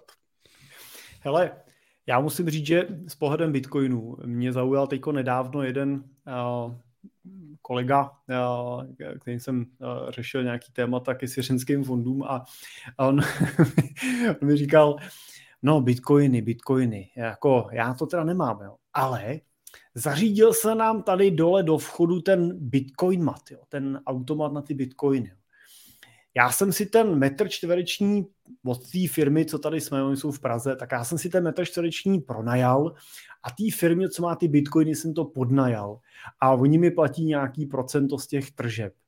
A, a říkal, no to byste nevěřil, kolik peněz jako přesto opravdu jako chodí a jak moc ty lidi ty bitcoiny přes ty automaty nakupují. Hmm. Tak a já si teda nechci jako říkat ty čísla, ale bylo to opravdu teda veliký a pro něj samotného teda překvapivý. Takže možná je to jednoduchý nákup. Myslím, že jsme byli možná jedni z prvních vůbec jako eh, zemí, kde, kde jo, byl možnost Bitcoin matu. Směru, no. No, hmm. no, tak, tak možná jako ten uh, biznis přidružený k tomu, to, to bych si možná nějaký ten automat třeba, když, když to postavím u nás do vchodu, tak to moc pomáhat nebude. No. Takže já jo, ale musím říct, že jsem, že jako jsem hlavně jako, že kupuju Bitcoin jenom. Nespekuluju na další, na další kryptoměny a tak dále, že v tomhle jsem jako Bitcoin maximalista. Michale, proč? A, mm, ne, proč, ne, nemyslím proč na jiný měny, ale proč tu kryptoměnu teda nakupuješ? Proč? Uh, já to vnímám, já to vnímám, já jsem ten jako vnímač, že to považuji jako, jako takový digitální zlato. To znamená, mám to prostě jako nějakou věc, kterou chci držet v uvozovkách do nekonečna. Nemám jako žádný cíl, že to někdy prodám, stejně jako si chci nakoupit teďka i nějaký zlato. právě s tím cílem, že ho možná nikdy v životě neprodám a možná bude, jak píše právě i Juraj, Juraj Karpiš, uh, tak ten krásně píše, já vlastně doufám, že to zlato nikdy nebudu muset prodat a nikdy ho nebudu muset využít, protože pokud nastane doba, kdy ho budu muset využít, tak to znamená, že jsme v prdeli. jo, no, no, no. takže to se mně jako docela líbí, takže je to opravdu věc jakoby na dlouhodobý dlouhodobý držení. A, a mně se vlastně, je, je to taková ta, mně se líbí ta hra, líbí se mně prostě, máš ten sít, vyriješ si to na tu destičku, zakopeš jednu, jedněch 12 slov na zahradu, druhý 12 slov do bezpečnostní schránky, prostě, jo, to vytetuješ někam a tak dále.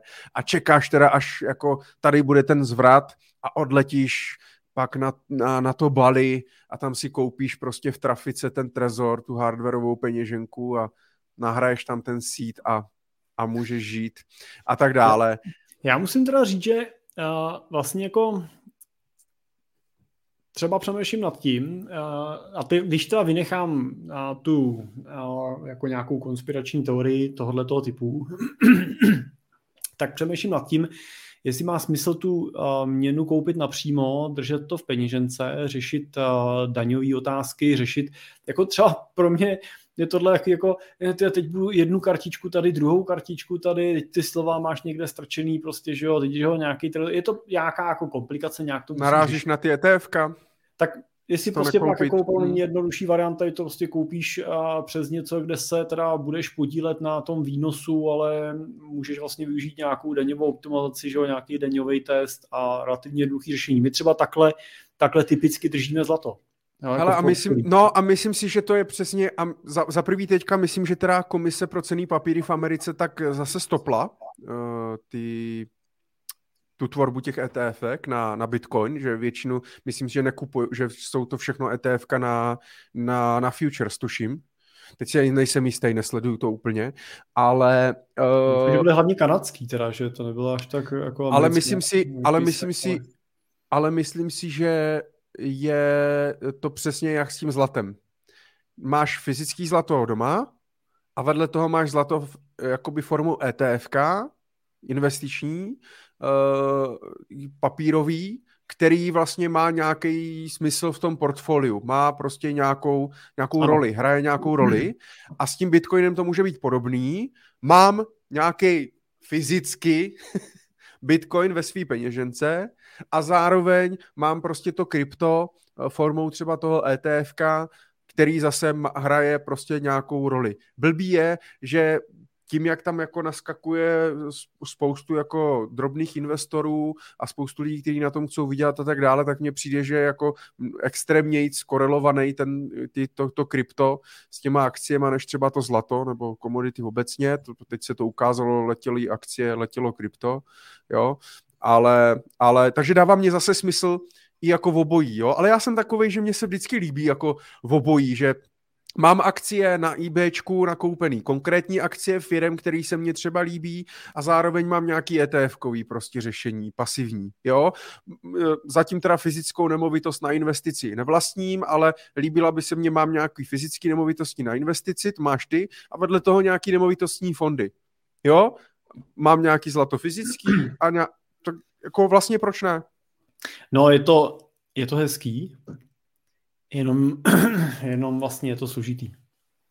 Jo, už vlastně, když budeš brát jako ty třídy, co jsi popsal, mám hmm. prostě někde uh, krypto, mám někde akcie, mám někde ETF, mám někde nemovitostní fondy, chtěl bych mít ještě nějakou fyzickou nemovitost, jo, do toho si přikoupíš nějaký FKIčko, pak nějaký zajímavý dluhopis, jo, to, to, nějak to jako neberu, jenom, eh, jenom tahle složitost jako, eh, ona je otázka, jestli přichází ta potřeba té složitosti i z velikostí toho portfolia. Jako, myslím si, že v jednoduchosti je krása, a to je jako můj pohled na věc. Takže měl jsem taky jako ledacos a musím říct, že to stejně jako naši klienti významně jako postupem toho času seškrtávám, zjednodušuju, zjednodušuju, zjednodušuju. A to bych řekl, že je prostě třeba moje osobní jako životní mantra, prostě zjednodušovat, zjednodušovat, zjednodušovat. I za cenu, že třeba ten výnos bude o trochu menší, jo, ale on nakonec nebude, jo, ale protože se seš koncentrovaný, jo, ale v té jednoduchosti je krása a vlastně jako nežiju jenom pro ten výnos přece, že? nežiju jenom pro to zhodnocení, nežiju jenom pro to, abych jako když to jako, jako ňahňal ten svůj majetek a teď jsem nad tím seděla a analyzoval jsem 25 tabulek. Pokud, no, pokud jo, a máme některý klienty, kteří jo a přicházejí s takovejma tabulkama, říkám, to, na co nás máte, prostě takovouhle tabulku nemáme ani my tady prostě na tu analytiku, to tam na tom sedíme tři. Jo, ale on prostě sedí, baví ho to, prostě třeba v tom důchodu, prostě jak si s tím jako hraje, manželka ho neotravuje, prostě když jako sedí si třeba nad těma tabulkama, no tak, tak proč ne, no, ale ale vlastně myslím si, že jako do toho života prostě těch hodnot přichází celá řada a ten čas máme jenom jeden. No ale to je jako jenom, koment. Určitě, jako na konci většinou máme filozofické okénko, takže jsme rádi, Jiří. to už jaký filozofický dveře pak, ne? Když lidi utíkají.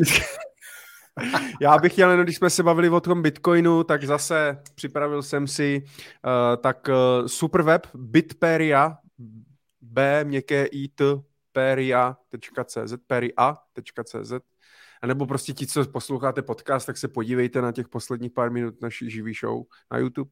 Uh, bitperia.cz, tak uh, řekl bych, že je jeden z nejpřehlednějších webů uh, o Bitcoinu, případně o kryptu, kde jsou vlastně, kde najdete naprosto v podstatě všechny informace na jedné na jedný hromadě uh, o Bitcoinu kde nakoupit, eh, jaký weby o nich píšou, Luboš Valík, který má ten svůj, ten svůj kurz, jak nakoupit, jak zdanit, kde koupit, burzy, zabezpečení, knížky o bitcoinech, videa, podcasty, prostě je všechny informace na jednom místě, to se mně třeba hrozně, hrozně líbí. Já mám, jako musím říct, že mám tady tohle rád, když opravdu je prostě nějaký jako vyfiltrovaný, vyfiltrovaný přehled Uh, něco takového jsem chystal právě i pro jakoby projekt Finance prakticky, který chci rozšířit víc než na podcast, tak jsem taky chtěl udělat vlastně uh, takovou jakoby webovou stránku, kde uh, to nebude jenom o Bitcoinu, ale bude tam o financích, to znamená najdu tam veškerý podcasty,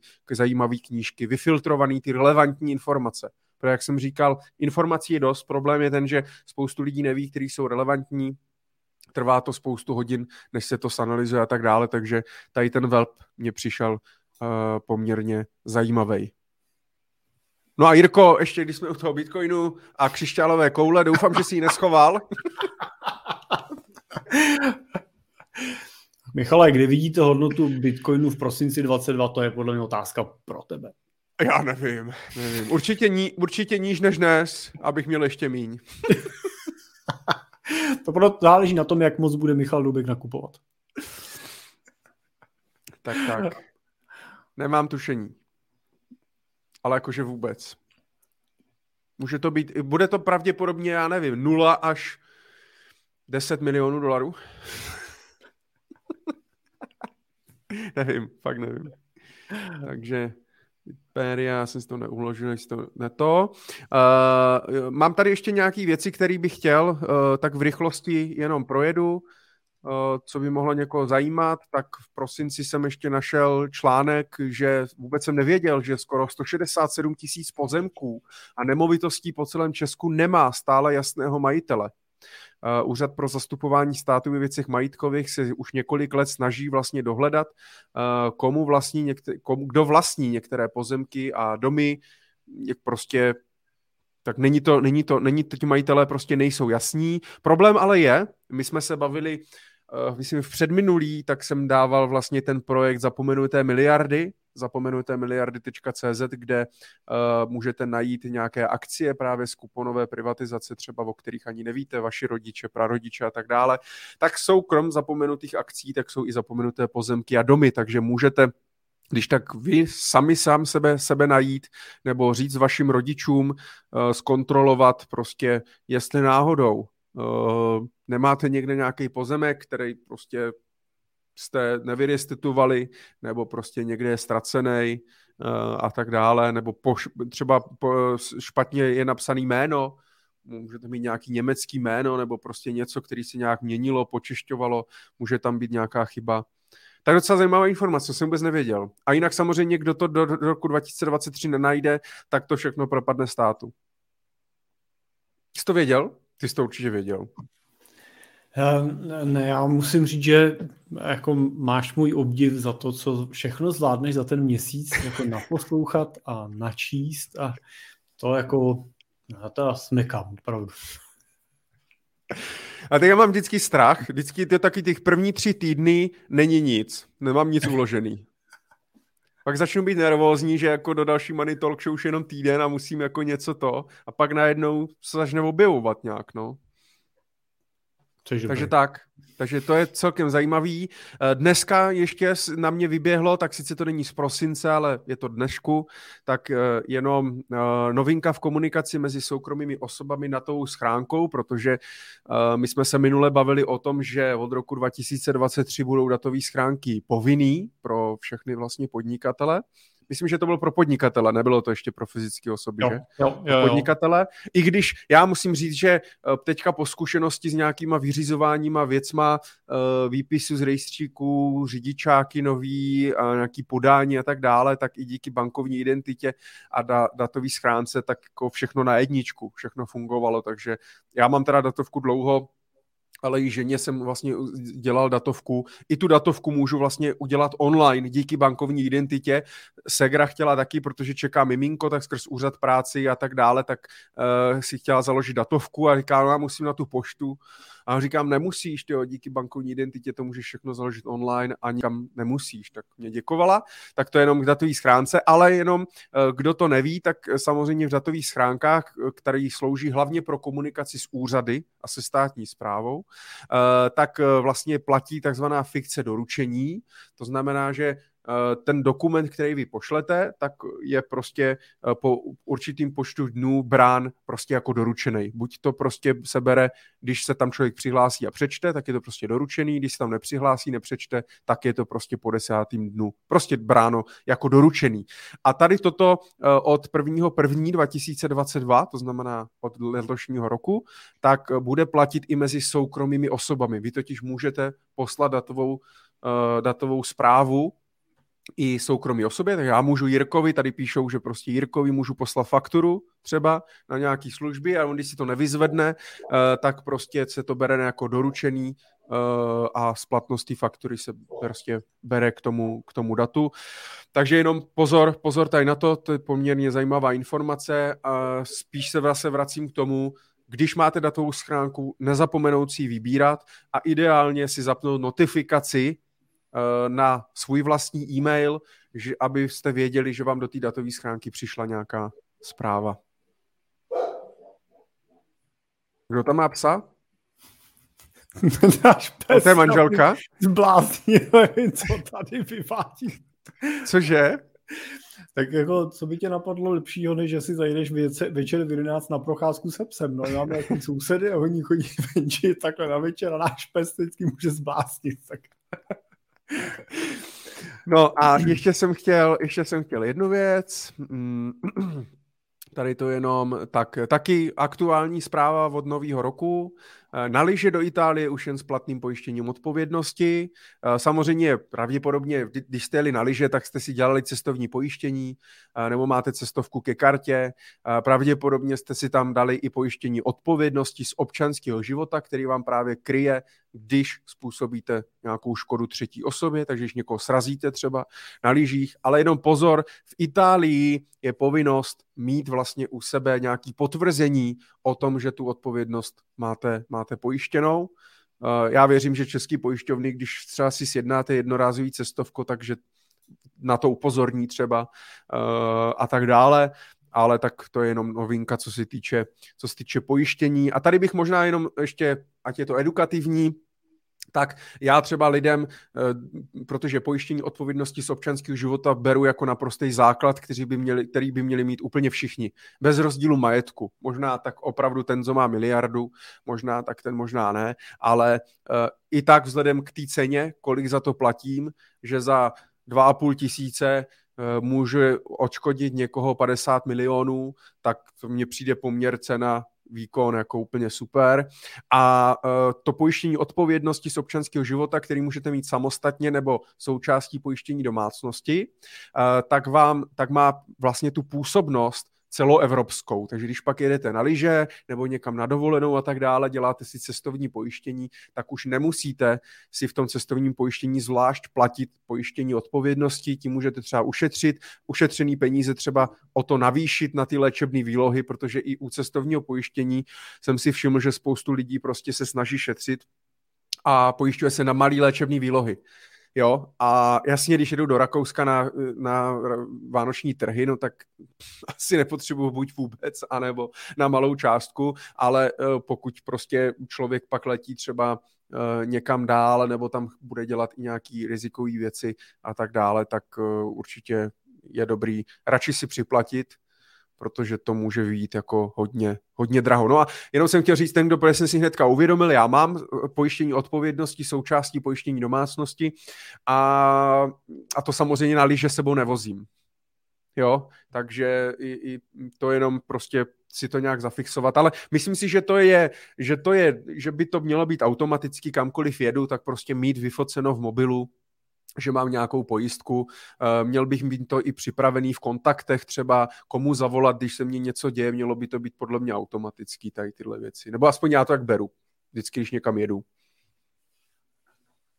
Máš těch 50 milionů máš pojištěnou v domácnosti přímo? Ne, ne, ne, já mám, já mám uh, 25 v domácnosti, ale chci pravděpodobně asi si to z toho výjmu. Dělal jsem si teď přes Vánoce nějaké analýzy a udělám si pravděpodobně samostatně odpovědnost, zvlášť na 50 milionů a pojištění domácnosti nechám bez, bez odpovědnosti jenom na pojištění domácnosti. Jo. Protože jsou tam taky rozdíly ve výlukách a tak dále. A v té ceně to už není tak hrozný. A já doporučuji minimálně 25 milionů dneska. To taky neumí úplně všechny pojišťovny. Průměr pořád je 2-3 miliony, což je úplně prostě směšný. Minimálně 25 milionů. No ale rozdíl mezi 25 a 50 tak jako je zhruba 4-5 stovek ročně. Možná ani to ne. No tak to je... Mm. To jako... To i to i jako u lidí, kteří počítají peníze, tak prostě si myslím, že zrovna tady, protože a zvlášť u lidí, co počítají peníze, tak prostě jasně, pravděpodobnost takové škody je velmi malá. 90, myslím, že jak byla ta statistika, 99,2% nebo něco takového škod, tak se vlezlo, myslím, do 10 milionů něco takového. Jenže pak, co přijde jedna škoda za, za 20, za 30, někoho fakt omylem zramuju, srazím, cokoliv, a, a jako co pak? Jo? A za pěti kilo ročně, nebo celkem za dva tisíce ročně, no tak to... Takže to já třeba ani nediskutuju s klientama, to jim říkám automaticky. Takže tak, takže to bylo jenom pojištění odpovědnosti si vypil mikrofon místo toho, abych to nazdílel. Uh, to už je taková, to už je taková klasika, v Money Talk Show to nesmí chybět, že někdo někoho okrad, ženu zlákal podvodník na investici do kryptoměn. Ano, černá kronika Michala Doubka přišla o více než milion.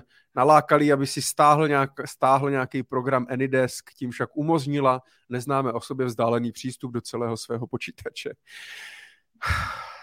Chudák paní Majerová, ne, to je mluvčí policie, tak to není chudák, ale možná taky, že to musí řešit. 60-letá žena z Jíčínska. Já si myslím, že prostě neměla dobrý vztah s rodinou. no tak co, ten tak Borec jí řekl, já přijdu na kafe, že jo, dal jí pár nějakých prostě to, lichotek a je to, ne? No myslím si, že vsaď se, že jo. Vsaď se, že jo vsaď se, že třeba nemá děti, nebo má špatný vztah s dětma, nebo, nebo prostě to. Ale jo, podle našeho a, bezpečáka na datovou analytiku po, jako nemusí být ani moc jako osobně vlezlej na to, aby se ti dostal kam bude potřebovat. Takže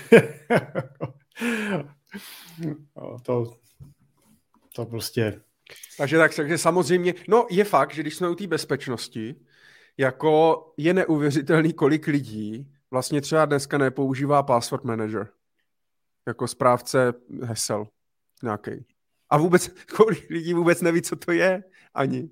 Jo, a všichni nadávají, po mně to chce zase nějaký heslo a já už mám těch hesel prostě a se na to můžu vykašlat a tak dále. A říkám, no tak si udělejte nějaký password manager, tam budete mít jedno obrovský, velký, těžký heslo, přes který se dostanete ke všem prostě heslům, který vám to bude generovat automaticky a je to v pohodě. Ale ti lidi vůbec neví, co to je. Ta, ta IT gramotnost je fakt strašně na to, jak všichni mají tablety a iPhony a, a počítače a všichni jsme online a všichni mají přístup k internetu a tak dále, uh, tak jako pořád jsme se, přijde mně, že jsme se zastavili pořád v dobách, kdy se do uh, životopisu psalo uh, dovednosti Microsoft Word a psaní všemi deseti. Jo. E-mail. Já si, pamatuju, v 18 jsem do si psal ještě umím ovládat webové stránky. To, to s tím jsem myslel ne programovat, ale že umím surfovat asi, nebo nevím, proč jsem to tam psal. Hmm. Bylo to v nějakým vzoru. tak je to problém prostě, že jo, no. Stejně jako ta finanční gramotnost se prostě zvedá jako pomalu, tak tohle prostě bude jako další, další fáze, no. Prostě veškerý ty zařízení, které máme, nás budou prostě do nějaký míry ohrožovat, nebo minimálně ta jejich bezpečnost bude ohrožovat nějakou míru našeho soukromí. A my teda vnímáme, že eh, určitý velikosti eh, klientů je už i tohle jako zásadním tématem, prostě jo, jak jako zajistit tu nejenom jako fyzickou bezpečnost, ale i tu, i tu kybernetickou bezpečnost, protože ono to je velmi často mezi sebou jako hodně úzce propojený. Jo. A ono... Ale nejenom u bohatých, že jo? Nebo nejenom u podnikatelů. No, jasně, no, jasně, ale jako do určitý doby si to neuvědomuješ, no. Ale a když, a já si myslím, že to celé začíná už nějakou, jako nějakým trošku třeba vlastním, jako vlastní úvahou, jo. Jako když budem, budeš brát prostě to, že ty sociální sítě mají nějaký limity, jako třeba na, na věk, že jo. Myslím, že to je uh, minimálně 15 let, ale když 13, vidím... člověče, myslím. Já myslím, že 15 je to. 13 myslím, jsou, myslím. 13. Myslím, že... Facebook je 13, kamaráde. Že 13, tak, tak nevím. Já každopádně, ne. jako když pak vidím, kolik těch jako mladších jako dětí prostě tam je přes nějaký profily, prostě na který se museli dostat přes rodiče, ty to neřešejí, a tam to začíná prostě, že jako, nějaká, jako jakákoliv bezpečnost, to je v podstatě byč, podstatně větší problém, že si ti někdo hackne do počítače, jo, že tam ty děti dělají věci, které, o kterých nevíš. No. Takže je to prostě a je to jako celkový problém a možná, Michale, kdybychom se neži, neživili financema, tak jsme se mohli živit tím, mě ten obor přijde strašně jako zajímavý a strašně teda perspektivní do budoucna. Myslím si, že jako obe, obecně jako datová bezpečnost bude velkou jako jakože ona už asi zažívá, že jo, ale jakože je to prostě obrovská jako díra na trhu i nejen z pohledu těch jako firmních přístupů, ale i těch osobních přístupů, ale jsou to všechno Máš pravdu, podmínky Facebooku jsou 13, je to si pamatuju od jak živa, že je to 13, ale máš pravdu, v roce 2018 vláda schválila zákon, že Facebook v Česku až od 15 let. Hmm. Hmm. Tak víš, jak máme rozumnou vládu. Na, Slo- na Slovensku dokonce 16 letou hranici. Hmm. Si odsouhlasili. A myslím si, že no. jako klidně může být až od 18. Oni se přijdou. A já bych to klidně zrušil.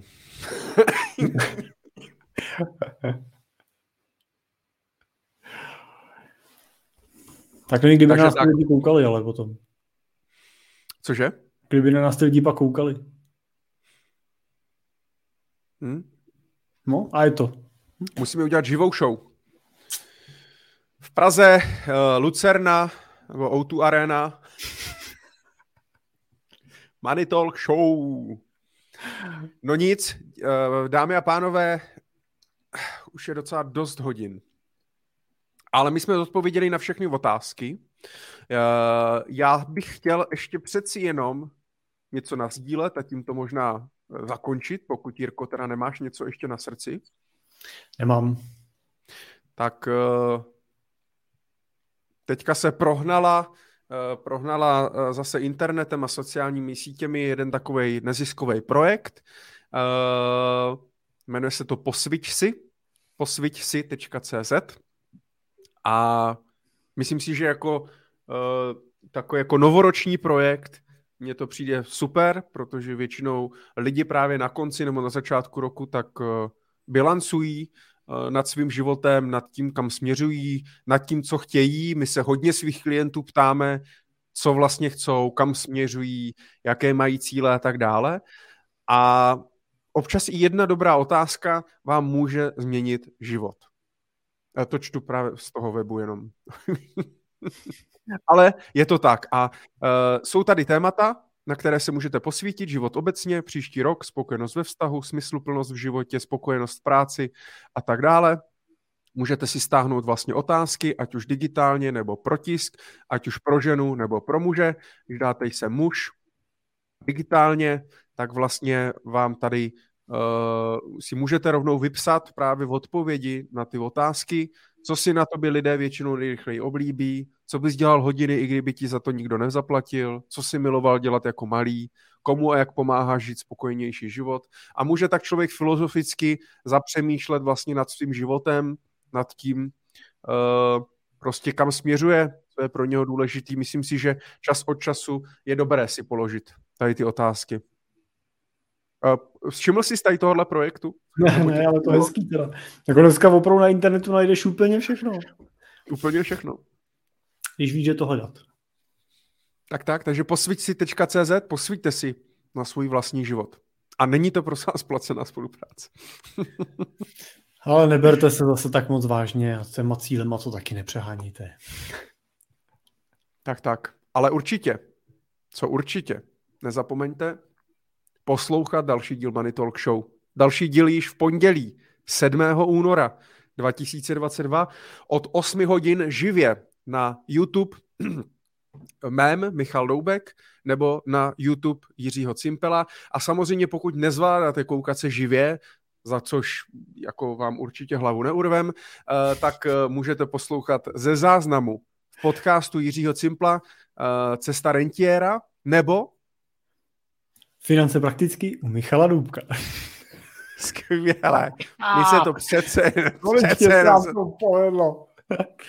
Přece jenom se to naučíme. Takže děkujeme moc za to, že jste sledovali, moc děkujeme za vaše otázky, moc děkujeme, že jste poslouchali ve vašich podcastech. Budeme rádi, když eh, náš podcast nazdílíte dál, pošlete vašim známým, nazdílíte na sociálních sítích, nebo nám napíšete e-mailem nebo na sociální sítě zpětnou vazbu, jak se vám to líbí, jestli bychom mohli něco vylepšit eh, a tak dále.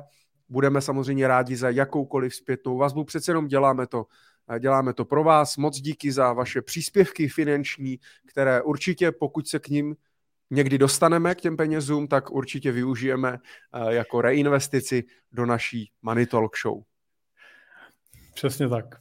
Děkujeme, díky, že jste vydrželi až do konce a, a přejeme úspěšný a spokojený nový rok. Dobrou noc, krásný večer. Dobrou no, noc. tak to je zase blbost, dobrou noc. Někdo to poslouchá možná ráno a teď půjde spát, že? Tak, dobrý ráno. nám. Dobrý ráno, dobrou noc a dobrou chuť. Mějte se krásně, ať se daří. Ahoj. Ahoj.